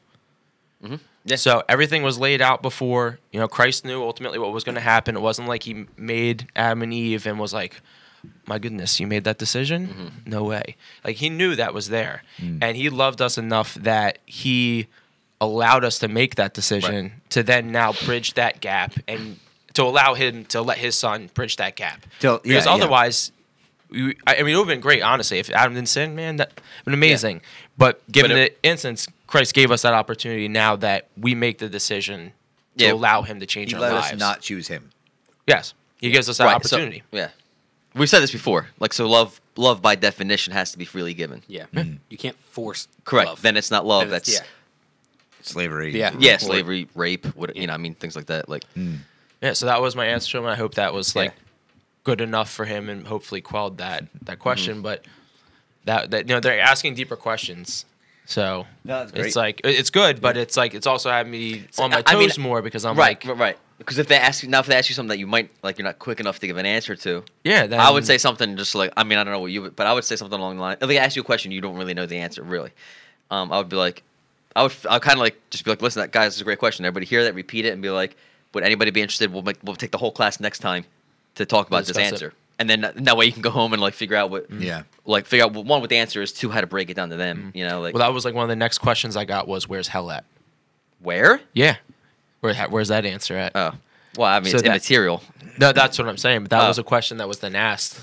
I got this one uh, again. And where's hell Because because people think like it's Earth and then like heaven. up- yeah, and that, Yeah. and that was that was something that Hades I and- then had Yeah. to. I really just had to. I'm still waiting to give an, a response back to do more research. But I was like, I, I'll have to get back to you. On You're that, like 'cause it's I was under Mount honestly- Olympus. That's all. yeah. because because it's hard to get. Like, what do you give an explanation there? I was like, it's not mm. f- a physical place, Place, in the way that we think of things here. Just like mm-hmm. God's outside of time. That's mm. a concept that's hard to grasp. It is. Well, it's immat- yeah, it, oh yeah, It- it- yeah. no matter where for No, human beings, what- it's hard to grasp. Yeah, but that's what I'm. yeah. So it's hard to grasp it. So it's You more. guys It's get that? No. along the. it's along the same lines where it's like it, you. I would have been like, all right, where's love at? It's the same concept. Yeah, it's immaterial. Yeah. You can't. cross. It's Feel not. the cross. Huh? Feel the cross. So yeah, Snap.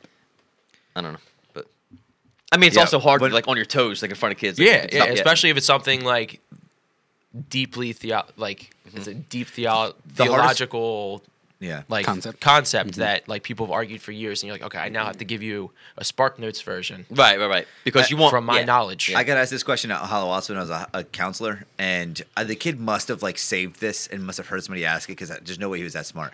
He said when Jesus was on the cross um, and he was bearing the sin of the world, God had to turn his back on him because he was, you know, it was, and that was the most painful part for Christ as he cried out.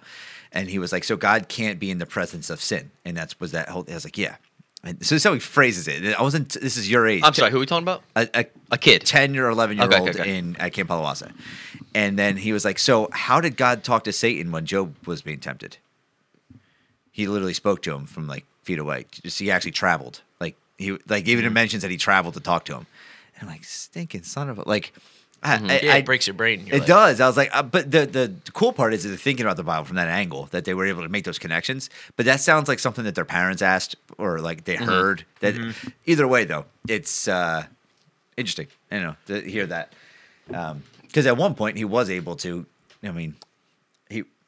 Anyway, we don't go through the answer because I'm, I'm not sure if I can give a succinct one right now. But Yeah. um, that that was a question. I was like, oh man, these kids can come up with like really big conundrums out of nowhere, um, and then you have to do what he said, like sit back and be like, all right, we'll talk about that tomorrow. Yeah, either Yeah. you have a good answer I would be like, yeah, that deserves a whole go back explanation Yeah. that we don't have time for right now. We'll come back to that. You know what I mean? Yeah, Like, yeah. And then do all your research. Because the thing is, there is an answer. We just we obviously don't know the answer to every single question there could possibly be, or we just haven't thought of one. You know, or we just haven't like thought. I, I would have never thought of that like ever. ever, right? Yeah, yeah. No. Yeah, no, that's that's nothing I would ever have Mm-hmm. thought.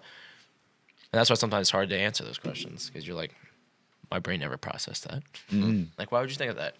I used to get mad like when, that's just a little off topic, but like in high school, you'd be like doing math, and they're like, well, what if you, what if you did it this way and they did it wrong, right? And now I'm like, okay, now there's a whole new way in my brain to do this wrong. Oh, that I didn't think I didn't think it was a thing. Yeah, and yeah. now it is. Yeah. So thanks for that. It's one of those. It's like it's Yeah. it's hard because your brain doesn't always think the same way as others.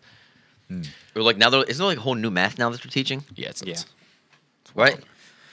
I think so. Well, I mean, in California, No, don't even. I know where you're going. I don't even. It's gonna make me puke. I already know what you're saying. Yeah, I got to work tomorrow. Math I is don't wanna- racist. I don't want to have to start cleaning up. Yeah, yeah, yeah. I knew. It, yeah, you said it anyway. I said not to say it, but he said it. I'm saying it Okay. anyway. Um, I'm saying I'm not saying no, I but I don't disagree even. or That's not agree, what I I'm just meant. saying I, I didn't mean that. I mean like, isn't there an actual new way to do math now? Like, Yes. and you get the same answer. Like in the like, they want basically want you to use a whole sheet of paper. Yeah, as, for- if you can for one problem. See, I don't even I don't even know if I like I don't know what it is, but And like in that, you see like the old math, and you're like, why can't we just do that at the top? Isn't there like a whole thing, right? Yeah, I think there's a whole new math. Mm-hmm. I don't even know what it is though. It doesn't make sense to me. My sister showed me one time. I was like, I got I'm an English teacher. Yeah. But yeah, um, trying to think. So yeah, we Yeah. we pl- kind of plowed through a bunch of the the different um, reasons, but I'm just gonna kind of hit. Uh, Joe read the first one, so see if we can. we hit on three or four of these already out of the five, but these are the five crucial reasons why kids are leaving the church. First one was we aren't helping them find the hard, uh, the answers to the to hard questions. And by the way, there's another list from another research book by called uh, called um, Tom uh, Tom Bisset's "Why Christian Kids Leave the Faith," and they came up with four reasons, and they're s- the same four of the five. So the other ones that this is They there's a common one. consensus uh, to what these reasons are among all, most Christian scholars. And the first one is they aren't being trained in apologetics. Second one is we've been teaching them to be good more than we're teaching them what it means to follow Jesus. And I would say this: uh, there's a little anecdote for this that I, I stand behind. I, there's there's people that I know in our in our congregation and, and in congregations I've been part of the past where there are there are people who don't have kids that are spiritual fathers to the people in the church, mm-hmm. and I I consider this don't have their own biological kids, Gotcha. because God hasn't called them to have kids. but they are very fatherly and very discipling of other kids. And so there's this like kind of I don't know stipulation that you know all Christians have to have kids. That's one that we can talk about in a full another podcast. And there's also another um, stipulation that um, you know your dad is the person who is the one discipling you, and there are plenty of people whose dads stink. Um, and they're still able to get to church and they can be discipled. And I think, you know, I fortunately had a good father, but there's a couple of kids in our church right now that that that are you know don't have active father figures in their lives, and there's a, a guy that we know all know very well that has taken them under his wing and is discipling them day in and day out. You know, being the spiritual father that they weren't born or given by God in a And- biological format. A- And it doesn't even have to be that you have a bad father. You can have a great dad and True. just have a better fatherly disciple relationship with another uh, father You're right. figure in the church. I'm just thinking like the immediate need. Oh, uh, the, but true, 100 percent because I, I mean I had other spiritual fatherly mentors in the church, and I, I think to a certain extent, Pastor Vince has all been kind of ours. Oh, yeah. you know, as our pastor. But for the second one, it says we're teaching them to be good rather than teaching them what it means to follow Jesus. That's discipleship and discipling kids and taking time individually aside to talk to them. And I think that there's plenty of room um, for uh, all kinds of people to minister and disciple to young kids. But I don't know. I've seen specifically in our church, there's a couple guys that don't have kids that are doing amazing work with uh, these young kids that are and discipling them, bringing them up. And um, I don't know, it's admirable. Um, and I, I don't know. There's a there's a lot of times we put people in boxes, and you know, you do or don't have kids. I don't think it's that straightforward, you know, because I the I know the one relationship that I'm thinking of, he's put more time into this kid, discipling him, than I currently have with my own child. Um, and so he's a lot of time pouring into this kid, a lot, you know, and um, I think that that is was what's needed uh, in in churches is for for men of God to step out and women of God, but. I, I think women do this naturally, it's very nurturing. But men have got to really step up and take other kids under their wing and, and disciple them. Um, I don't know. That's just that was my thought. Um, reason number three: they can see behind the masks. We already talked about that one, right? Hypo- Yeah. Hypocrisy. Yeah. Hypocrisy. Yeah. Uh, they're emphasizing rules over relationship. Are these, by the way, are these in order? I think they're just reasons. Okay, because I think they can see behind the masses. Number one, Okay. uh, like when they actually, when, like number one reason given is like the hypocrisy. Okay. I believe you. Uh, we are emphasizing rules of a relationship, which is kind of like number two, right? Teaching them to be good instead of what's like to follow Jesus, which is probably why the other one only is four. And then the fifth one is we aren't helping them develop deep, long lasting connections to the church, which is uh, kind of like discipleship. Wait, I want to, I want to, I want to question reason number four because, like, what does that even? I mean, I know what it means, but like, do you do you ever feel like? Where do you see rule? Do you see rules constantly being emphasized? Yeah. And, Yep. okay. No, no, no. We're gonna was say just certain yeah. denominations. No. Oh, okay. It depends on the issue. Sex is the issue where it's rules. Oh, I don't mean, hold what- hands. Don't kiss. Don't watch movies with it in it. Like, Do, do you see that happening though? every retreat I've ever been to, there's been a talk by a counselor about that. Uh, like every snow camp I've went to, every there's always they pull you aside. Yeah, they tend to hone in even hone in even if it's not really like an apparent issue. Okay. Ma- Yeah. Yeah. I, I've never been on retreats. So I don't like. As a kid, I've never been on. Yeah, like, it, and I'm not saying it's it's always been done poorly, but with that issue specifically, it's so harped on because and, and the heart behind it is there are kids that are making poor decisions. They want to uh, get you ready for it, but how many times have I been told do not hold hands before you get married? Really? So many times. I never heard the hold hands thing, but Yep. I can see it. at a, a camp I went to every winter, there was the same guy that always would speak, and he would always pull the guys aside for the little guys thing. And it was like all these rules, and it was like never mentioned that you know this is the comparison to the um, Christ and the church and The marriage, you know, marriage, yeah, and, yeah. and, and showing how it's a perfect relationship, and you should respect the other person. And it was always just like if you touch that, you're holding your sister's hand because they're your sister until they're your bride, and you know. Yeah, yeah. I- that speaks I- so many times; it makes me uncomfortable. I agree. about. I like what you, what you said there. Like it, it does. Uh, it makes a difference being given given a rule. Sorry, real, Versus- sorry, real quick. go. It, that just that just drove me. I used to ha- hold my actual sister's hand. So what's the difference? I feel like it's a weird way to describe it. Anyway, sorry. Good. Good, sorry. Well, you're. I mean, I don't know. I've never held- held my sister's hand. You weirdo. Really? No, I'm just I'm kidding. It's like walking I'm around just- like- I'm just messing yeah. There's with is you. there banjos? You ever hear banjos? No, I got no. I mean, I don't mean like that. I mean, I got one time I got lost in Target when I was a kid. I was traumatized. So when I would go anywhere, like you know, what I mean, Oh, like like you, but you, you're like watching movies and stuff. Oh no, I meant like walking around. We went on vac- fam- I meant like family vacation. We lost Cole. I think I'm th- like family vacations, It's like we watch whatever. Notebook, like, like- There it is. I'm gonna say sitting on the couch. I'm talking like.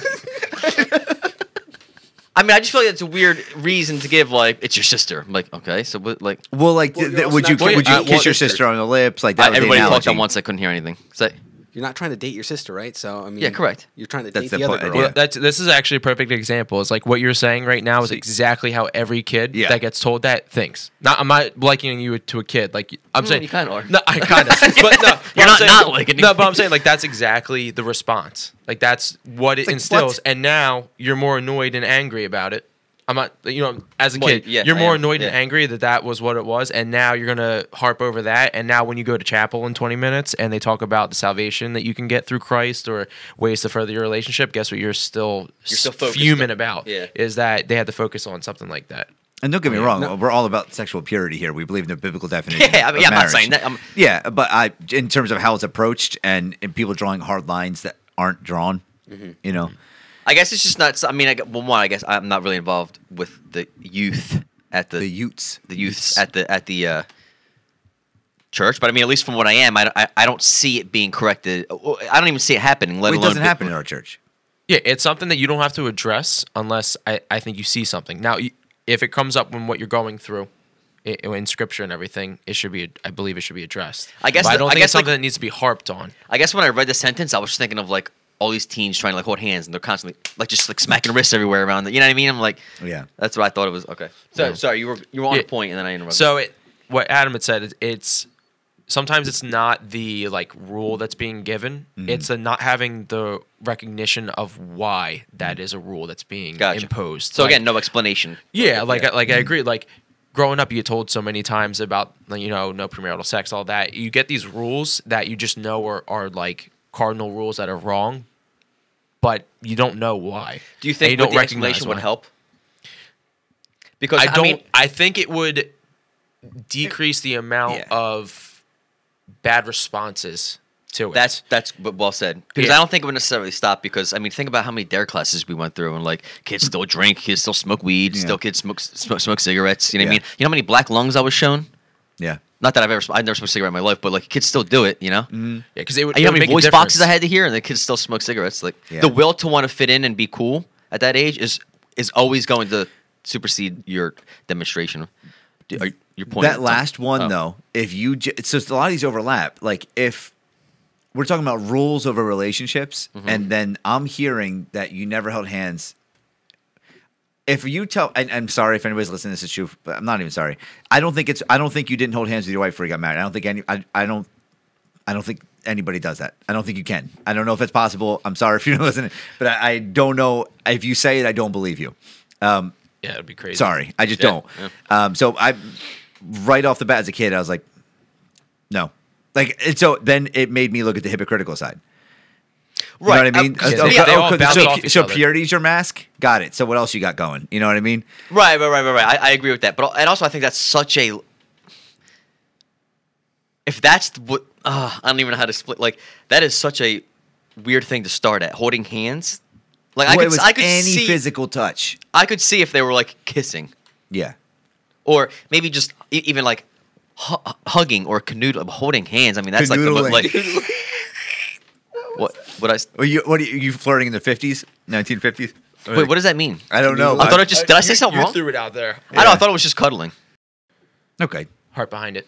Yeah, which yeah, I didn't mean what I meant, guys. All right. You didn't mean what you meant. Yeah. Yeah, but like you said didn't mean about what I like said. would knowing the reasons behind it make a difference. I don't know that it would make a difference in the actions necessarily, but the heart Right. right after it is different because Right. now if I have a reason as to why it's wrong and I have to go to chapel in 10 minutes Yeah. over it and I'm now in chapel opposed to me being frustrated, I'm still a little I'm not frustrated at you for telling me what, you know, Because what you I should be yourself. doing. You explained it, but now I might be sitting there thinking something, and that gives another segue. Not that the spirit needs it, but it, it gives another segue for the spirit to move in that lesson where it's like now something compounds on that, and now maybe even though you may not have you even though you were you heard the reasoning behind why you shouldn't you were still going to partake in it now the spirit might move in that lesson Yeah. if that makes sense Yeah. and now now you might not go into Right. that act so I, I think it's just more of like how it works on your Yeah. heart I knowing think- behind the reasoning behind it I think the reasoning helps for sure. I don't think like Not Joe was saying it's 100% not going to hundred percent. Yeah, Yeah. but it's definitely going to help because nobody responds to rules, no. right? Like I mean, well the more they're imposed the more you don't want to follow Yeah. Yeah. But like if you're talking about what kids are experiencing, rules based, I, unless you guys have different experiences, that it's like what are the things all adults are worried about with kids? Sex, Sex. drugs, alcohol. Like Yeah. those are the main three, right? So if they're going to hear rules based things, that's what it's going to be about. Um, and I think we harp on them so much, and I would say they might even step into like we're harping them so much we're missing some of the other things they need to be worried about, like salvation and apologetics and stuff like that. yeah, 'cause you have to work a strong basis and then sometimes you may not even have to uh, like broach that topic like, you may not even have to go there Mm-hmm. if you Right, make that and I strong feel like it- foundation it, may never I might be really wrong in saying this and might want to retract what I'm saying, but I feel like that's parenting. Yeah. That comes down to parenting. Like the church, you know what I mean? They shouldn't have to tell you not to kiss a girl you like. That should be parenting at that mm. age. Like we're here to teach you, teach you doctrine, mm-hmm. salvation. Like that's our thing. Yeah. Yeah, and but you remember one of our guests for a homeschooling episode when we, when we hit everybody like her thing about public schooling Yeah. and versus private schooling, and she said she likes Christian schooling because her kids are going to hear the same thing at home from the pastor at youth group and at school, and so it's like reinforced.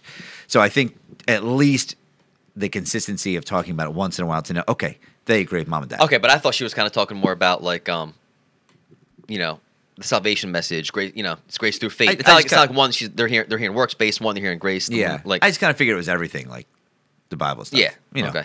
I don't know. That's just what I Maybe, thought. yeah, I don't know, yeah. That's what that was. I remember that point though because I was like, oh, that's a good. That's that was the only point that night where I was like, that's a good case for Yeah, Christian yeah. school. Um, and yes, that's what I thought of. it. Yeah, it's a good case. Yeah. Okay, we'll just move on. Yeah, we covered that already. Mm-hmm. Sitting, I'm just saying, when we went to find somebody that could speak about kids today in the church, couldn't find anybody from Christian schooling, Hmm. Public school in the house. Yeah, public school boy. Just kidding. I was a little mixed though. But seriously, I was. you- oh, you I were was. mixed, yeah. Yeah. Yeah, but doesn't- I I went to Piece uh, of shit. yeah, Bethel until second grade, um, which oh, so you got like fractions, and we moved on. yeah yeah I knew it was, I was ahead of the game in multiplication, just great, just grave so sucking. that was something. 131, 26. No, I'm Yeah. Kidding. Yeah. So, I mean, I don't want to get because there's so many different ways we could go with this. I think we hit on about 30 topics tonight instead of instead of one. But I do have I do have a question that I oh good. well, I'm I just want to like interrupt. recap a little bit, for, Okay. if that's okay. And Yeah, you guys go can help me. Like, Yeah. so Yeah. tips for just everybody contribute one powerful thing, or just Oh. or no, just um parents. We talked about that, the, the role of parents and how important that is. When we did the mm-hmm. homeschooling and Christian schooling episode, that's what it really came down to. It doesn't. It, the schooling is much less important than what happens within your house. Yeah. and so that's kind of what we're hearing about this, right? So mm-hmm. parents' choices for their kids matter in terms of whether their kids are going to leave the church. Mm-hmm. Yeah. Um, one thing that conclusion he did come to about the the, the the children's school and why they are often leave, and I thought this was a good point that I forgot to say is that Ken Ham believes it's because parents who send their kids to Sunday school expect the biblical teaching to only happen there. They, they become dependent on it. When Yep. the kids who the families that profess faith that didn't send their kids to Sunday school were teaching it at home, That was so that was that was in, that was interesting. which is the same thing that happened with schooling. That was a switch. Wasn't that part of that schooling episode where they were expecting the school to be uh, raising their kids basically and teaching them godly um, values, and then that switched. So Yeah. the same. It's a cop out. Yeah. I- I've well, a, a teacher or a parent that sends their kids to Christian schools has heard other parents who go, send their kids to that same Christian school say, "I don't want my kids to sleep around and do drugs, so I send them to this Christian school." Like they have no idea what the faith even is. They just hmm. like are. Ha- it's, they seem to be good kids, you know. So Yeah, I'd rather yeah. send them there, and I think that might be the case sometimes. Anyway, I would um, be interested to know if the statistics are similar across other faiths. Hmm. Hmm. Like, That you know, how many Muslims are leaving the mosque? How many Jews are leaving the synagogue? You know, I, I'd, I'd be curious to hmm. see if that's if that's the. I I would just venture I- to say that I don't think as many Jews are leaving the faith, Orthodox Jews. True, but I do think there's a higher percentage of like non-practicing. I was gonna say. There's say, so many people that are just Orthodox. Jewish, just but I'm saying Orthodox, like the, those who practice. I I was gonna say. okay, but then you can't say that for us then because the people that are leaving are the ones that are not practicing. That's they're literally, not, that's, prac- li- they're that's not literally what leaving when is. they're leaving. They're leaving and they're practicing until they leave. Same thing with Jews. No, The I'm saying they're Orthodox is the- practicing until they continue practicing. What? I'm so confused. Talking about practice. Cole, Cole's just not gonna. He's just gonna pretend like he doesn't know what we're talking about, so he's gonna pick a side. Just so we know. No, I I legitimately lost. Hold on. Did no, I'm anybody, just can saying- anybody appreciate Brady's Iverson remark right there? No, He said is we that? talking about practice. No, I- oh, that was gold. So I was gonna say that I I think that it would be not the case in other religions because I feel like they're practiced more at home than Christianity is. I would think. That's just an assumption. Every. I'd, am I- I'd am I- also have to am I- know how much because I'm poorly read in at least you know obviously Islam things like that, Yeah. but how much there is Just in Harry Potter. absolutely absolute truths that they try and impose because there's a difference between actually having and understanding absolute truths and Yeah. keeping it to yourself or having absolute truths and then trying to impart that on others. And I feel like Christians often understand there's absolute truths and then try and impart that to others. We evangelize more. Yeah, we evangelize mm-hmm. more opposed to where I mean, I've I've had more evangelicals come to me and and you know try and spread the gospel then I've had like a little pamphlet on Islam Right. or things like that. So I think that also comes down to to that as well. Well, I think one reason is just because sheer percent amount of there's more Christians than True. Muslims around, but also, um, I, I would say it goes. Christians are higher evangelizers than and then and then Muslim and then Jewish because Jewish is more of like a, a culture like a, a, a Yeah, blood a a blood people, like yeah. a people yeah.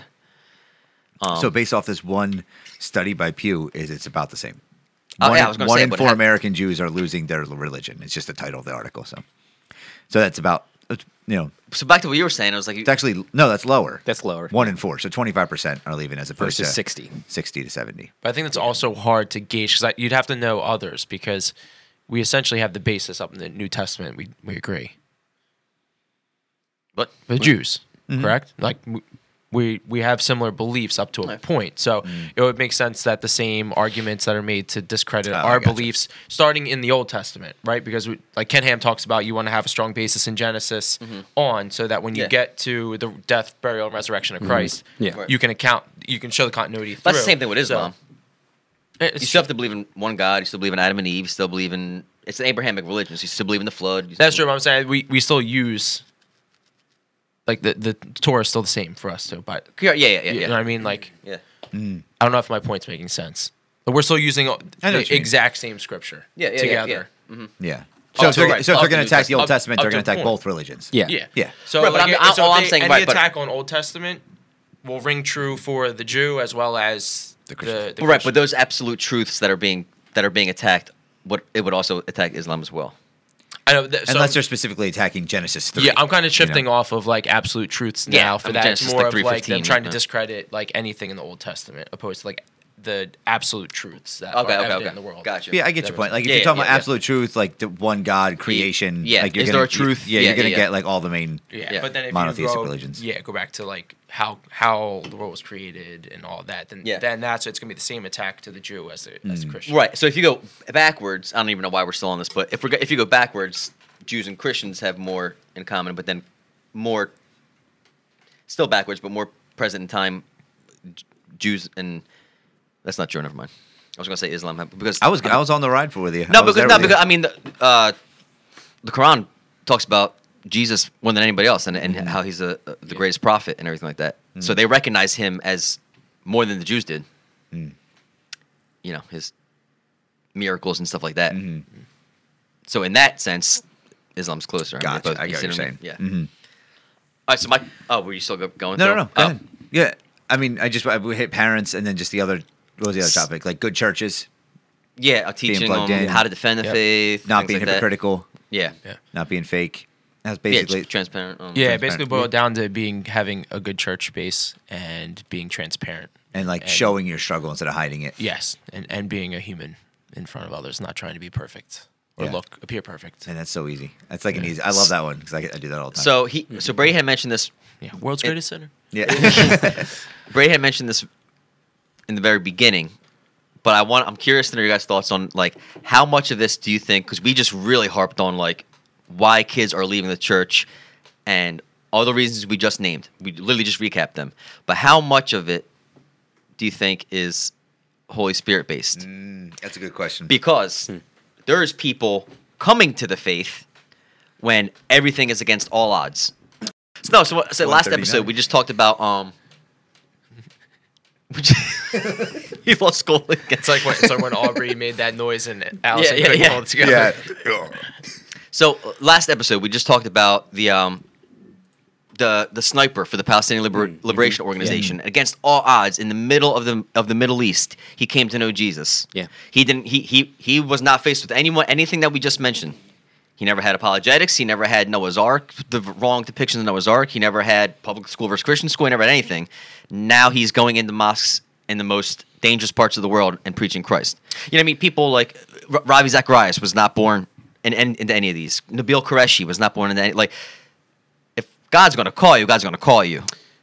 So Yeah, how much true. of this is I, I don't want to say our fault or how much of this is spirit led. I guess it's something you can't quantify, so I don't really know Yeah. what I'm asking. So if Yeah. somebody can help me out, No, right yeah, now. yeah. Okay, I mean, I, ju- I have a couple initial thoughts. I don't, know, I don't yeah. have any answers, but I would say, I mean, we, I think we all agree at the the foundational level that it is the same miracle that happens from the sniper to the kid who's in Sunday school. Right, it's the same miracle of God Correct. calling and offering you the blood of Jesus Christ to, to Yes. co- uh, cover your sins. So I acknowledge the Holy Spirit's work in, in in both those, and I mean, in every single salvation work, it's the Holy Spirit led. But I also I think the discussion tonight wasn't in lieu of the Holy Spirit's work, but it was if we have the opportunity to present the gospel accurately, are we doing so to kids? And like, how can we hold up our end to be the hands and the feet to those kids? So I don't know how. But I mean, if we're gonna say how much of it is one is the other, it's hundred percent the Holy Spirit. that's what, that's what I'm, that's what I'm more Yeah. leaning You know, towards. there is- But how There- much of it are we hindering? Like, Yeah, like get in the are we not being used by the Well, Holy Spirit? And that's my question. So I think But that's I think my that's more- my thing is I think I agree. I think it's 100% the Holy Spirit because I mean, granted, we might be showing bad pictures of Noah's Ark, Mm-hmm. but we're not preaching. Don't ever mention the name of Jesus, or we will kill you and your Mm-hmm. family.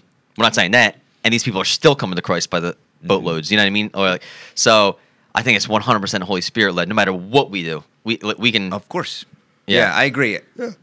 Yeah, I just think that like weird. I just think now I think now that I'm now that I'm looking back on it in hindsight, I think we, we have five reasons right here that we just read, and number one should have been the Holy Spirit. yeah. Yeah, and I think we could have prefaced at the beginning of the episode because I, I think we kind of all thought that going Well, in. Well, we did. He said it in the beginning. Yeah. um, but we kind of just said it and like bounced and kept going. Yeah. Yeah. Um, But but there's people coming to Christ against all odds. Mm-hmm. Um, and that's this again, like the same Holy Spirit calling both. right, right, right. Yeah.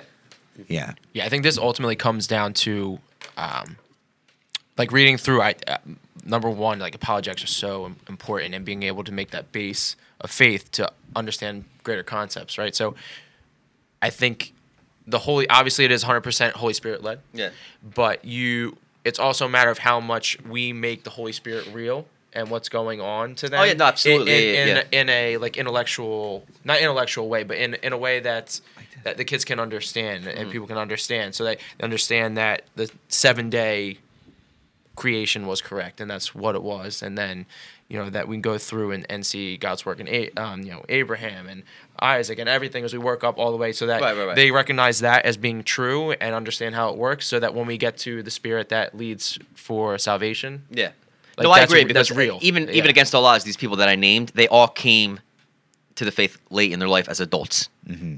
and we so want like the, they had they already they could mm-hmm. logically think through these things. Yeah. They could logically research the Noah's Ark and like Yeah. you know they can actually look that stuff up. So no, I because eh, I'm glad I you made that distinction, but I know. yeah because I don't want to I don't want to seem like it make make it seem like Calvinistic. Like How do we uh, fix this? No, you don't need to Yeah. apologize at all. The Holy Spirit's either going to call you or he's not. That's not what I'm saying. Like every one of these guys that I just named in the Middle East, somebody came to them and told them about Yeah. Christ. Yeah. Like so so that is that is huge. And what we're doing in the in the in the in children's ministry is huge. I'm just we, I just don't want to not mention the Holy Spirit. Yeah, Like, and I, but I'm saying I agree that we're not the Calvinists in the whole tulip where we think that it God's going to call is going to call, but at the same time, we're also not taking the full accountability of whether someone's getting saved or not. on Correct. Yeah, shoulders. yeah, yeah, That's- yeah. So it's in between. Right, It's- right. And and I just wanted to make sure we mentioned Yeah. that though. Yeah. mhm, and Yeah, it's like what in our minuscule part that Can we we we, have that we can do better. Yeah, yeah, yeah. yeah. Yeah. Yeah, I mean, the, imagine how many people in history would love to have the privilege that we have of like unlimited technology, unlimited resources, unlimited copies of the Bible, and you know, to be able like to be able to have kids for three to five hours a week to just speak into them mm-hmm. about the the gospel, and we're just like, how do we do that best, and how we messing up? Because I think in some ways, like he said, like Cole said, we're hindering it. Like mm-hmm. not not we're just not doing the best thing we can do. We're hurting them by giving them mm-hmm. graphics of the ark, you know, in, in ways like that. Yeah, because I mean, look at like Judah. You you can be looking right at Jesus and not and not choose to follow. You know, so like um Yeah, like Robbie, Robbie's thing. I'm sorry to cut you off. Go ahead. No I'm no I'm just saying. So like it's it's God's calling everybody, Mm-hmm. even just by nature, even just by you know His general revelation. Mm-hmm. He's calling everybody to Himself. It's just whether we're sensitive to it or not, Mm-hmm. whether we're going to submit to Him or not. Sorry, good. No, no. I, I just I've shared this before, but it's it's relevant to every time we talk about apologetics with Ravi um, Zacharias. He had a conversation with a girl uh, over the period of an hour, convinced her that Jesus was the one true God and no other God existed, and that He was uh, died for her sins. And she just admitted that you're right, but I'm not willing to accept Him. And Oh, yeah. so you can convince people through logic that God is the one true God. Jesus died, oh, and He was the Son of God, Yeah. and them still say no. Yeah. oh, that's I mean- that's that's mm-hmm. Frank Turek's golden question mm-hmm. when he says before he yeah be- he says if I if Christianity were true, would you believe it? And a lot of people will say no, so they're just not searching for truth. Mm-hmm. They just want validation of what they already believe. Because that's what They the literally just admitted what is true, I will not believe. So I was like And that means that you've taken them to the cross and the Holy Spirit is not indwelling them yet. You know, that was you got them all the way there. right, right, right, right, right. Yeah. But the horse isn't drinking. You know. And he's calling them, but they're just not accepting. They're just Mm. yeah. Yeah, I think that's a perfect loop back to uh, the verse you guys had for tonight. Luke seven nineteen said, John calling two of his disciples to him sent them to Jesus, saying, "Are you the coming one, or do we look for another?" Like even John the Baptist, like yeah. you're Yeah. John, you're the you're the man that was elected to call people call people's hearts before Christ comes to pave the way for him. Yeah. And the Christ he is did. here, and he did. Yeah, and yeah. the Christ is here, right in front of you, doing amazing things, and you're still like, do we look for another? Right, that's- and that's not why I you chose have that, because- the audacity to not even be the one to go. Like, are you the Christ? You Right. Mm-hmm. send disciples, so it is just a matter of all we can do is bring people to where to the cross the best we can, Mm-hmm. and then from there let let the cross take over. Yeah, absolutely. And that's why I picked that verse because he did everything he was supposed to do. And then when everything got real and he got arrested, that's when he started. He's like, wait a minute, like this, I wasn't picturing it like this. You know, like, And that is goes, he that really goes back one? to the whole being transparent, like parenting. Right. It's like I thought everything was supposed to go smooth. Right. Yeah. Just like all the Jews thought that Jesus was going to come in and be a conquering king, Yeah. not coming in on be a lowly Rome. donkey, Yeah. and yeah. Yeah. My favorite thing is his answer to that. Jesus just says, tell him what you saw. like, I wish we could say that. Mm. Like, are you are you a Christian? Tell everybody what you saw.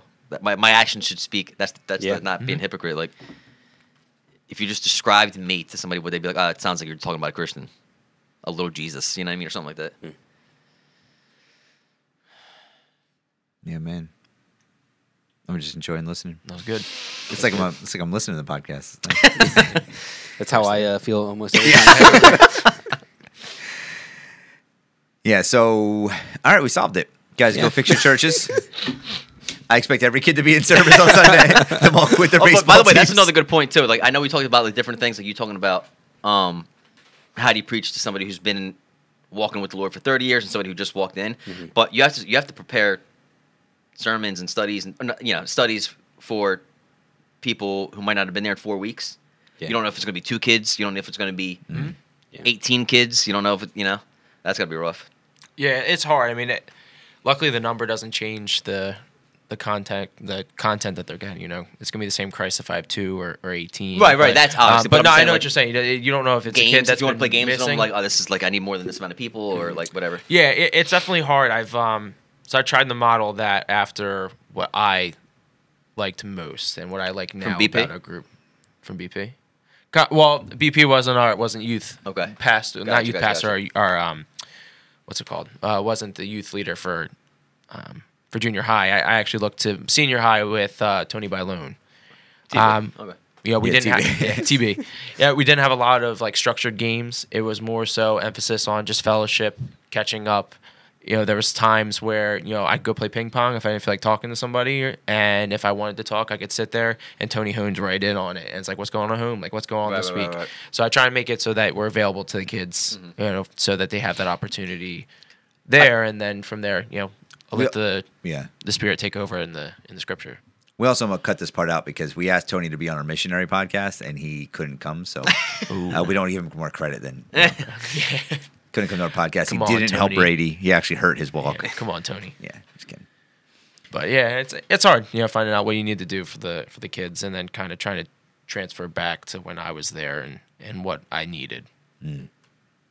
One thing, go ahead. No, I was gonna say how much how much do you do a lot of recapping? Because So if you're going through a book, yeah, so what I try to do is obviously, like you said, you don't know how many kids are going to be there, how often they've been there. So I try and base my recaps off of who I have there. Luckily, I've been blessed and be f- rightfully so for the first time. Trying not not be like Sam and I've been killing it. Like God has really been bringing kids consistently Nice. and has grown the group since we started, which has been uh, just Good. a blessing. Um, so I haven't had to worry about really like recapping for the person that hasn't been there for four weeks. Okay. The most I've had to do was, oh, sorry, like you missed last week because your family was sick. I'm glad you're back this week. Like, let's jump back in. So usually only recap about the week prior, and um, you know, I try and work that into my lesson there because you know it's kind of like when there's a therefore, what's it there for? You kind of have to go back before. Right, right, right, so I always Yeah. like to kind of recap before to bring us back in, so it's not just like last week we talked about the paralytic being healed, and now all of a sudden we're talking about the you know going out in the fields and, and Christ healing uh, a man's hand in in the synagogue. You know, it's so um, that, that's usually how. And just give a little recap and then segue into the the lesson for them. What would I just have another question I'm thinking about because I, I know Vince and I were talking about not too long ago how I used to hate when I was in youth group we used to go away together. We had the girls and guys had to take separate vans, like we couldn't drive together. That was that was a thing, and it annoyed me so many like because I just you, as a teenage dude you want to sit next to a girl on a long car ride like it's it, you know what I mean or at least you want to be near one or maybe you have friends that are girls that are more than the guys and you want to Yeah. sit and it was always the thing like just only bad can happen in a, in a thing. And I remember like thinking, so, I was so annoyed. Like each time it happened, I was, I just want to go home. Like I, I didn't want to do it anymore. Yeah. Even if it was, I knew where I was going was going to be awesome. But now that I'm an adult, like I kind of get it. Yeah, Not I, saying I know. Joe's giving me a look, but I, I kind of get it a little bit. my face. Oh, your face is broken. Then you should fix it. Sorry. Just kidding. Um, no, but I kind of get it now because like the reason I wanted to sit there is because you know you wanted to grow a relationship Oh, with the girl. I guess that's like. uh, that's why like- you're getting mad because you're not getting what you Uh huh. wanted. Yeah, exactly. Yeah, But and like even then, I'm like, but nothing's gonna happen. Like you know, you can't even touch Yeah. her hand because the guy Right, told me I can't. right, right. But like, it's still you're not there to create a romantic relationship on the way there. You're there to foster the relationship Yeah. with Christ, and you're not going to do Yeah. that in that you know. yeah, I think ultimately it's not something that I plan on doing for this trip, at least for our snow Yeah. camp coming up. Um, you know, it's obviously something that I Well- think it comes with wisdom and and time doing Mm-hmm. things and seeing how stuff plays out. Not that I expect bad things, but you know, like that was something that annoyed me. So I'm going to try and av- avoid that. Mm-hmm. And you know, most of the time I didn't have ill intent. Like for instance, like Chrissy and I were super close, and when they wanted to split up vans, it was like, okay, well. I'm the closest with Chrissy, and I go to school with her. We go to youth group. Like, Mm. I wanna talk about the Bible with so, like, I just want to talk to my Yeah. friend that I have the most continuity with, and now I'm separated because there's a fear that something may happen. Now, to me, I'd rather give you the the freedom, and it's kind of like I'm giving you my trust. The trust, yeah. That's and the is, second yeah. you break my trust is now when we'll now have to okay, we're going to Well- do split things, and Yeah. I agree, and I think that's a good way to do it. And you're we're all learning the best way for the kids that you have. You know, so like Yeah. Yeah. that two kids stopped coming to youth group permanently because of that rule, and they never came back, and their parents like serve. So like that it did, did have negative effects. But I'm just curious, what have you? What is there anything that you disagreed with that you're now like I could do that better, or or, or like you're, yeah you're doing now when you thought it was dumb, or that you, they did. Um, you know, and now you're like, oh, that's actually was pretty dumb. I can do that better. You don't have to shout, you know, because we already shouted out your different youth leaders in the past. So you No, I'm to, trying. I'm trying to think of. like uh, one thing I know you have to probably wrestle with for every single youth group is fun time versus Bible time. Because Yes, you want to yeah. hook the kids enough to get them in, but you want to give them good theology. You, you teach too long, they don't look forward to it. Mm-hmm. You give them too many games, they don't get, you know. So it's a balance. Yeah, so I'd say that um, that's something that's like I kind of gotten a hold on. Like we we play games in the beginning. Obviously, I don't nothing structured, but I, I'd say I probably didn't really change much from like I said when Tony did it. We had a lot of time in the beginning. Luckily now, what I love, and this wasn't my doing. This is just what we have now. We have the full two hours. And growing up, I always had two hours of Wednesday night um, youth group.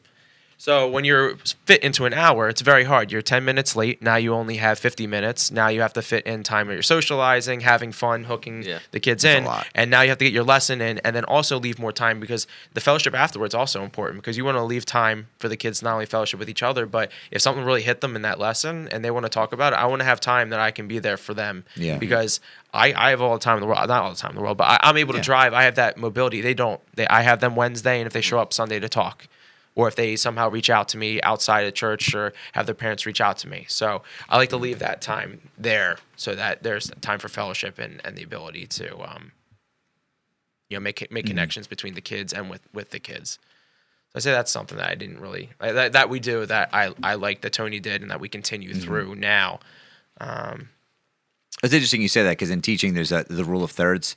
So you, you get a 45 minutes or 60 minutes. It's always instruction for 15, partner or some sort of you know partner work for 15, and then either a class discussion or larger groups discussion. Yeah, and that's kind of what you we, don't want. we've Yeah, broken it into because it makes it easiest for it to break down. And I like some of the kids are really shy, so um, you know if they have personal questions or like they're not always comfortable raising those to the Mm. full group. So when we have Mm-hmm. the smaller groups, there's that opportunity again if they're comfortable. And after that, when there's no spotlight on them, they can also come up to me, which is uh, which is a good time. Mm. That's awesome. But um, it is interesting try, trying to find the line also of like what's acceptable and and what's not um, with I, not not language. Obviously, there are very clear lines on what language is acceptable and what's not. But it's kind of like the joking aspects. Like our group's very close and we're very sarcastic with each other, so I love that. Mm-hmm. Like our our twenty something group.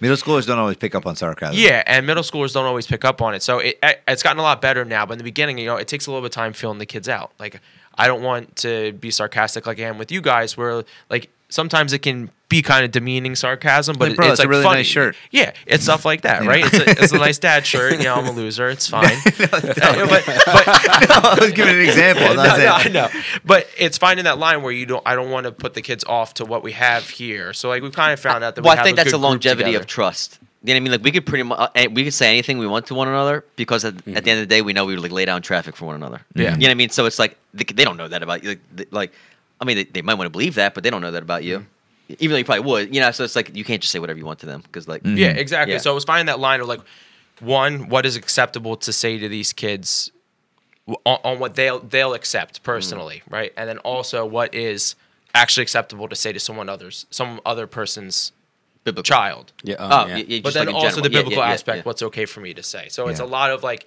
not that I'm saying anything that's like on the edge with them. Yeah, but just it's, like it's jokes, like joke knowing them, what yeah. kind of joking is okay with them, like sarcasm wise, and like, is it okay for me to like maybe make fun of the coat that you wore this week? Because I know you'll accept it and understand that like it's I'm coming out of love to mess with you. Like that's uh, like that's how I make connections, and and I I recognize that you're able to make that connection that way as well. Yeah. Um, but yeah, that's probably been the hardest is finding like the line and, and being the adult in the room Yeah. Yeah. yeah.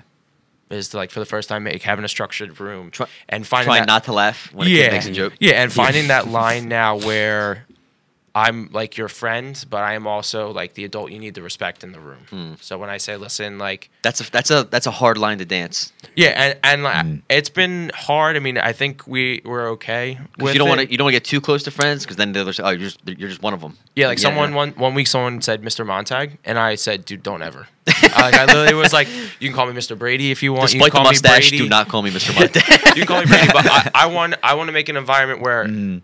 I am able to be your friend, but I'm also your spiritual leader at, at during this time. Like you need to recognize that there Yeah. and know when that line is. Like when I'm teaching, there's no like there's no joking around. Like you can make fun of me, mess with me, like Before before, and and after, after. yeah. But when we're diving into God's word, like the most important thing is mm-hmm. what God has to say now and what this means in your life and my life, and you need to respect what I have to say at that time. And you have to I- set apart that.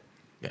Yeah, for the chunk, yeah. sanctity of the word. Yeah, you know? consecrated. Yeah. And and I like though the fact that the way you're saying of you do want to joke around with them and you do want to lo- like I I these kids that are probably coming to your youth group um if they're going to a public school or even private school they're looking at authority figures and their odds are they're getting condescended to throughout the day.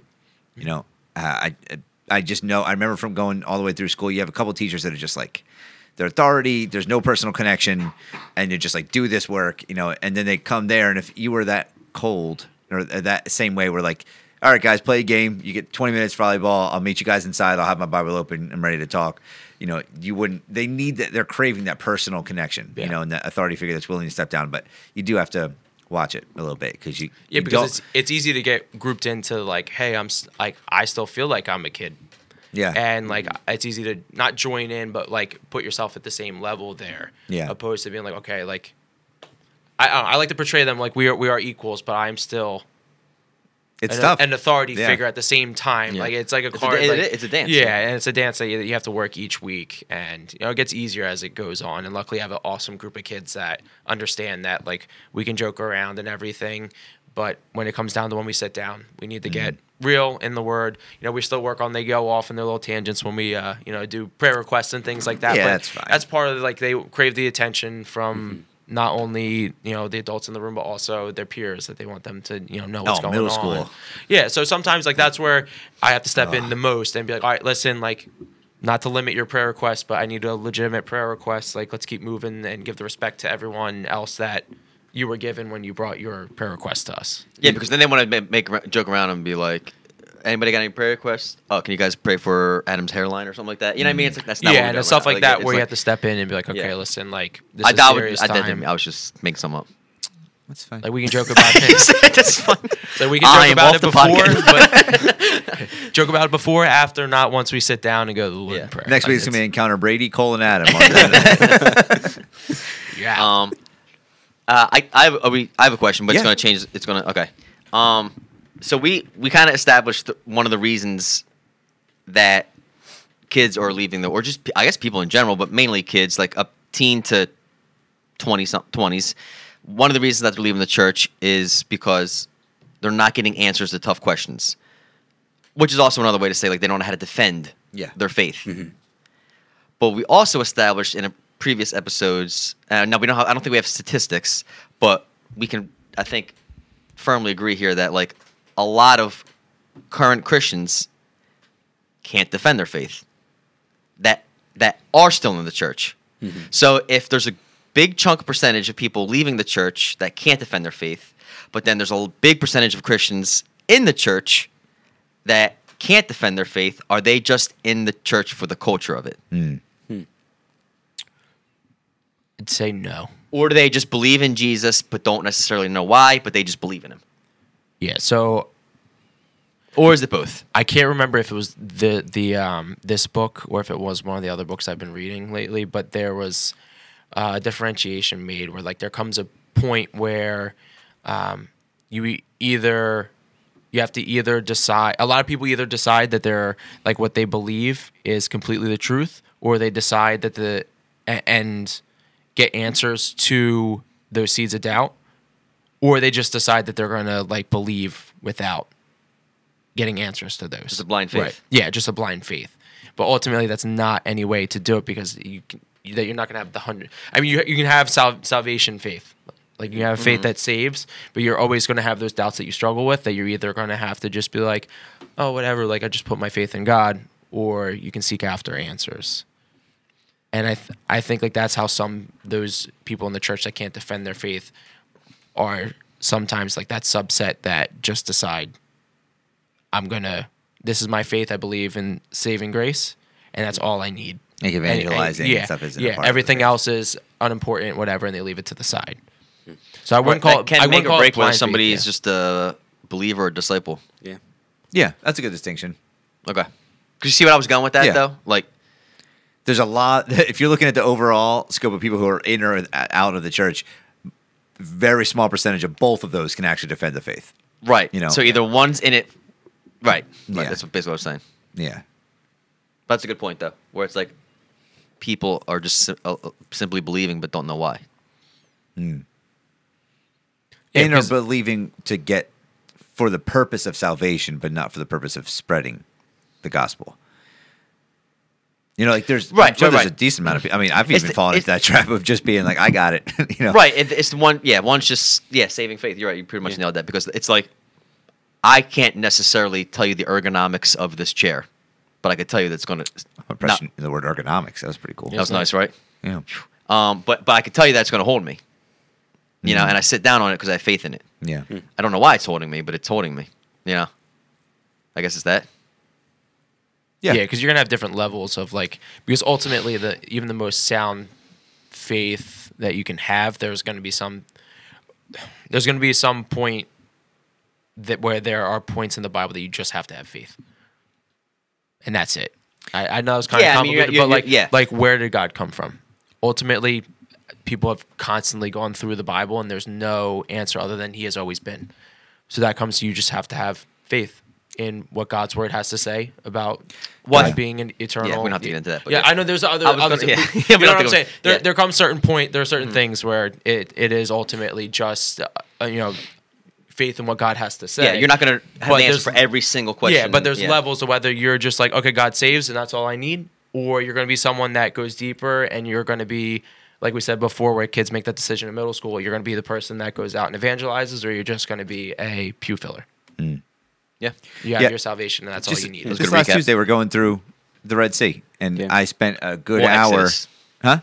We were yeah. We're not physically walking Yeah, through yeah, the we're- Red we're Sea. in Exodus You know, we didn't have enough who time didn't- um, to fly there. But we're going through Exodus talking about the Red Sea. And I spent a solid hour of my like my lunch break trying to figure out because if you type it Where in, it was? no, where it was, and also how it happened. You know, like trying to get if you. Um, there are atheists and Christian scientists that are trying to prove that the, the certain physiological, geographical circumstances where well, wind could come in from the top and blow the wind, Mm-hmm. you know, and it happened, and none of it really satisfied. None of it really clicked and jived with scripture, which is my authority. So I, it's kind of what you're saying. I just Yeah, like you get a I- point it was it's a okay. miracle. I don't need to fully understand that to accept it. You know. yeah. Um, I guess uh, yeah, I guess I was more talking about like uh not necessarily like the, each individual th- I guess like the absolute truths and logic Okay. of like can there be is theism lo- plausible? Is it logical? yeah. Because I get because because once Genesis 1 1 is true, in the beginning God, then any of it can be true. Yeah. Because God can do anything he's outside of Outside of space, time, time, and matter. yeah. So uh, my more is like, can you can you prove that there is a God? Mm. And then if you can, how do I know yours is the right one? Then you get into the other things. or even just to, like for the semantics of that statement, like can you at least make a theist God seem plausible? Like Right, can you make I'm a saying. Right. monotheistic? Yeah, I'm saying like yeah, you'll yeah. prove and make plausible are like I I always try to phrase it as in because I can't prove that Jesus is your savior. You know, I can't prove it all the way down to that, but I can. but you can it with beyond the re- beyond the reasonable doubt. yeah, Right. Which I yeah plus yeah reasonable but just doubt like a, just like a court case. Mhm. Like you can't in a cold case. You can't. You can't prove anything. Yeah. But you can prove it beyond a reasonable doubt. Yeah, you can only lay out the truths, and they have to Right. make that jump. Yeah, the truth for the Utes. Yeah, truths for the Utes. Yeah. Um. How did we get into that? What were we talking about? That was your question What did I say? about percentages of Oh. people. being able to Okay, yeah, yeah, yeah, faith. okay. Yeah. So we can get back to serious stuff if anybody thinks of anything to talk about, but we have our would you rather still to address tonight. Oh, true. Yeah. Ooh. Go ahead, throw it out there. All right. So for the record, I think this one was better than last week's, which was mine, and this is this is Joe's. So um, you can give him credit for this one. The not for any of the Bible stuff, just this. Um, would you rather own a dog that is trapped in a man's body, or a man trapped in a dog's body? So let that soak in for let, let me just explain. I right until right now thought it was would you rather be, Yeah, that's, that's I. and my, I had my answer, and my answer was I. You can switch it to be if you want. You can switch it. see how dumb it sounds when you're talking about own though. My answer was like, I would love to shamelessly pee outside. Oh, I mean, I over yeah. No, the, I mean, I put everything else aside. My, my family disappearing. That wasn't what I was thinking. I was thinking that I love peeing outside, and I would be able to do it legally whenever I want on street signs, whatever. Old ladies, you can, you, you know. But now that I know it's owned, that makes me sound so juvenile. Anyway, go ahead. Uh, would you rather own a dog? Now I got to process through. Would you rather own, Own a a dog, dog. trapped in a man's body? So, so, so owning's weird when you put it in the man. way, Like befriend. Yeah. Would you rather Yeah. Would you rather- a leash? You fit in in like all these marches. man's body, but it's like does dog. maybe stuff. this is not. Yeah, how how Oh, dude, that this is work? tough Like, because this is basically like your two characters for this, right? So you got your uh, dog trapped in a man's body, so you befriend Gronk, Rob Gronkowski. okay. Oh, okay. I was thinking Okay. Scooby Doo. Like just okay. thinking of a dumb okay. person. Yeah, Okay. basically, or or your friends with Scooby Doo. Right. That's basically your, what your choices are. so yeah, that's why I, I'm I'm with the Scooby Doo one because I feel like that'd be more fun. I Yeah, don't I'm, I'm gonna have to I- pick like- a, Yeah, a man trapped in a dog's body because also Yeah. it looks less weird. Yeah. And I can you like walking a man. Yeah, you're right. I didn't think about it. Because I definitely applied everything like with a dog to the person. So like I didn't think of like oh it's just like a normal guy walking around in a shirt with Guys, a dog like- brain. guys but just trying to stuff people's butts. yeah, one one would get you arrested very fast.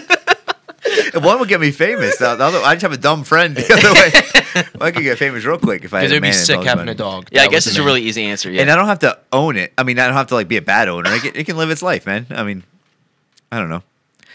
But all right, so would you rather? Let's change it to B, so it would make it harder. Would, you, rather, be, a, dog trapped in a man's body, or or be a dog be a man. man trapped in a dog's body? So so the first part is if a dog was basically in my body, and Right, but I'm still imagining you're still a little bit per- one- you're still a little bit personified. So like you you would just have it would almost be like Spider Man. Like you're you have the power. You're a man, but you have the powers of a dog. I feel like it's different. You're like a That's bloodhound. very No, is that different. is that not the That's same? You're, you're like a bloodhound. You can smell like, be like yeah, some, someone's burned something. EHT. but I can talk. Like a Yeah, you still have some things. no, Remember? not like no, right? I mean, that's Well, I- that's I- kind of I how I, don't was know. thinking it. Like, I was I'm- thinking of like I'm thinking I'd rather be a, a man stuck in a dog's body. The only thing is, the only drawback's the food. Like you can't be giving me that dry stuff all the time. no, that's what I you can't would be eating getting. the same That's what's thing. part of it. Not well, not if my owner likes me, man. it also depends on the dog. You'd be trying. That's true. I don't want to be a Chihuahua. All right, if you had to pick a kind of dog to be, what would it be? German Shepherd, Yeah, it's, Why? Strong, fast, smart. Okay, so then one out of pit bull. The way Because they're not does. fast or strong. Then I can't run. You think you don't? You think you could outrun a pit bull? I didn't say that. It wasn't implied at all with what I just said. just compared to I just jumped down on a line Just with- compared to a German Shepherd. so you think you could chew it?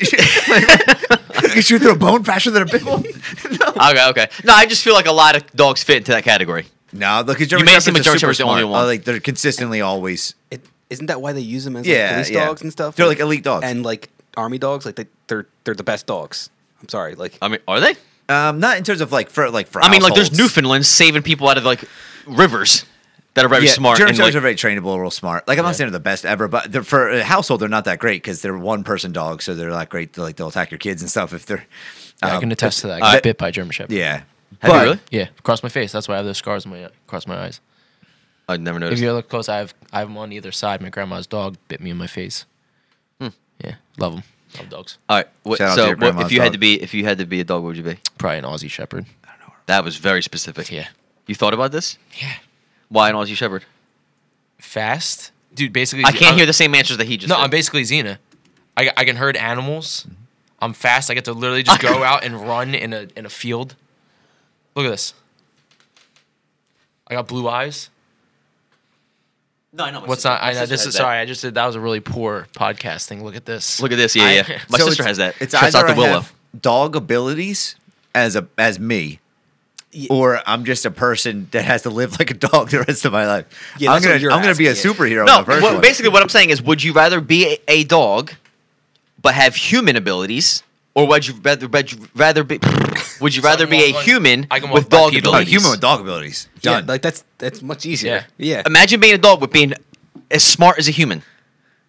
What are you gonna Am do? I in a You're not dog gonna go to body? college or something. I can't don't- even like- beat you in a fight. Apparently, I'm in a I'm in a dog's body though, right?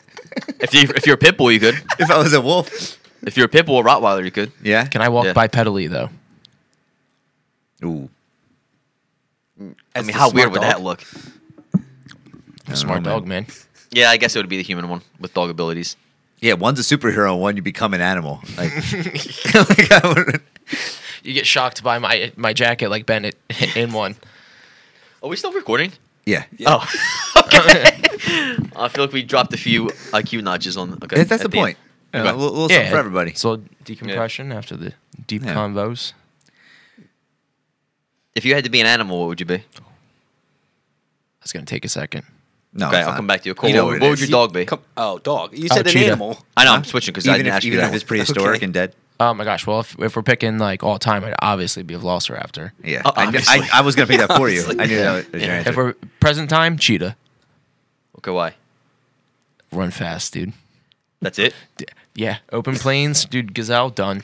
That's not true. They missed like ninety percent of their attacks. Yeah, but I'm gonna get it though eventually. Yeah, yeah, but I'm going to get that ten percent. Yeah, you 10%, Could probably, I'm you could probably catch a gazelle ten percent of the time now. We're eating. We're eating once I catch. Uh, You're right. All right, I'm coming at you, Adam. I see you thinking. I, I mean, I'm just gonna go with the easy one with like a dog. I think their lives are pretty sweet. They make people happy all the time.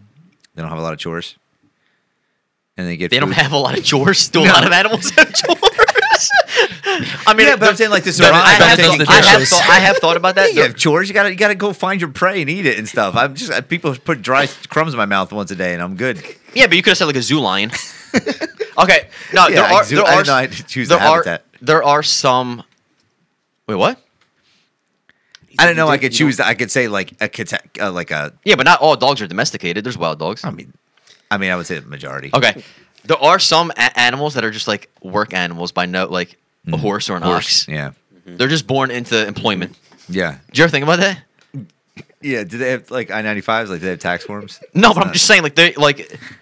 I always think about that anytime we're in an old city and I see the horses pulling the carriages around, like Around, literally like, an around the Amish same place. blocks around. The, it's like, man, you you could have been any animal, but you're the one that has to just pull this carriage the, whole- every Yeah, day They of your love life. it, or they seem like they do. I just said that they probably don't. You know Yeah, they love know. it. They're great. They love it. They're great. They're happy. Let's just move on. like in the Amish, like when you go to the stay in Lancaster, they're just clopping along Yep, everywhere. everywhere. All right. Side note: This is we're getting further off track. My nu- I was so anxious driving in Lancaster. Can you imagine? What did I say wrong? Can you imagine hitting an Amish buggy that's being pulled by horses? By the way, speaking Why of you laughing so hard at that? speaking of Lancaster, No, that- Imagine I coming ju- up over a hill. That would be awful. Imagine coming up over a hill.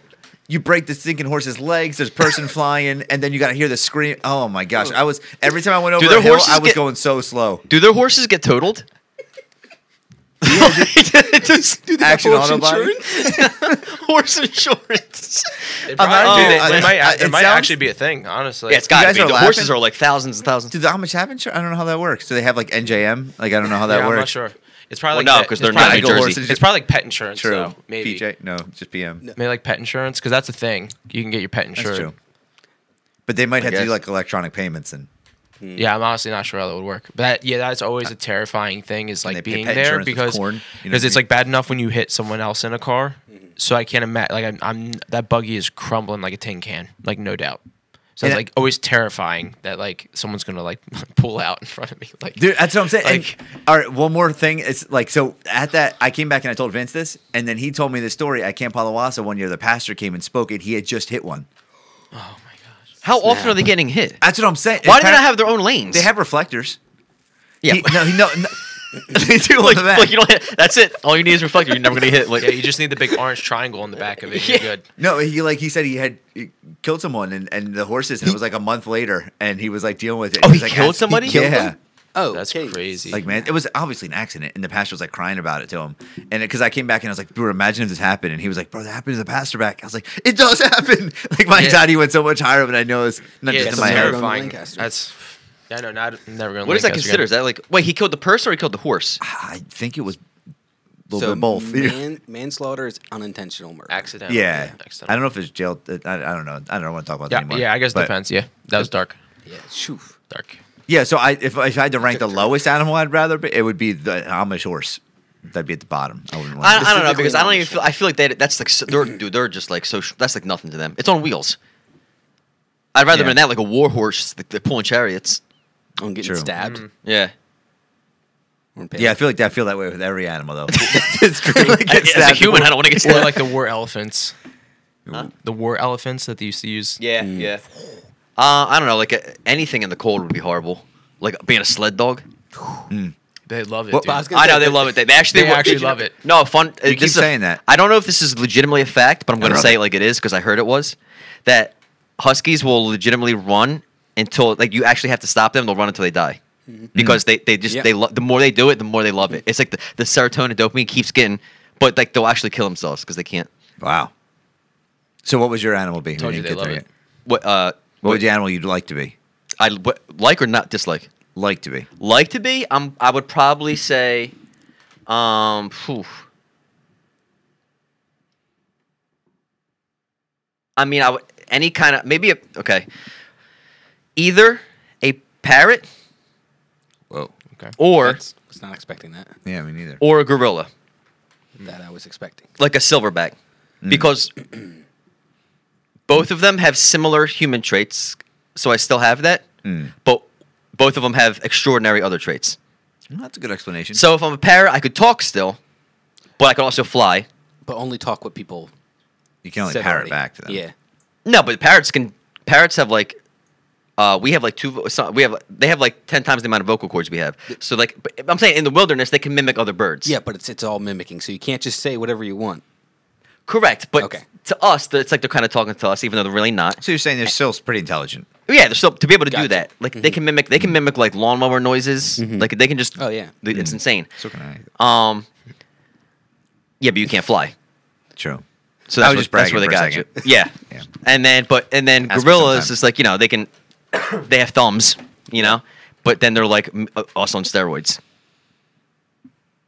But what I would this what what I wouldn't want to be the most is probably a tarsier. oh my gosh. Yeah. I'm gonna giggle just- like I know what that is.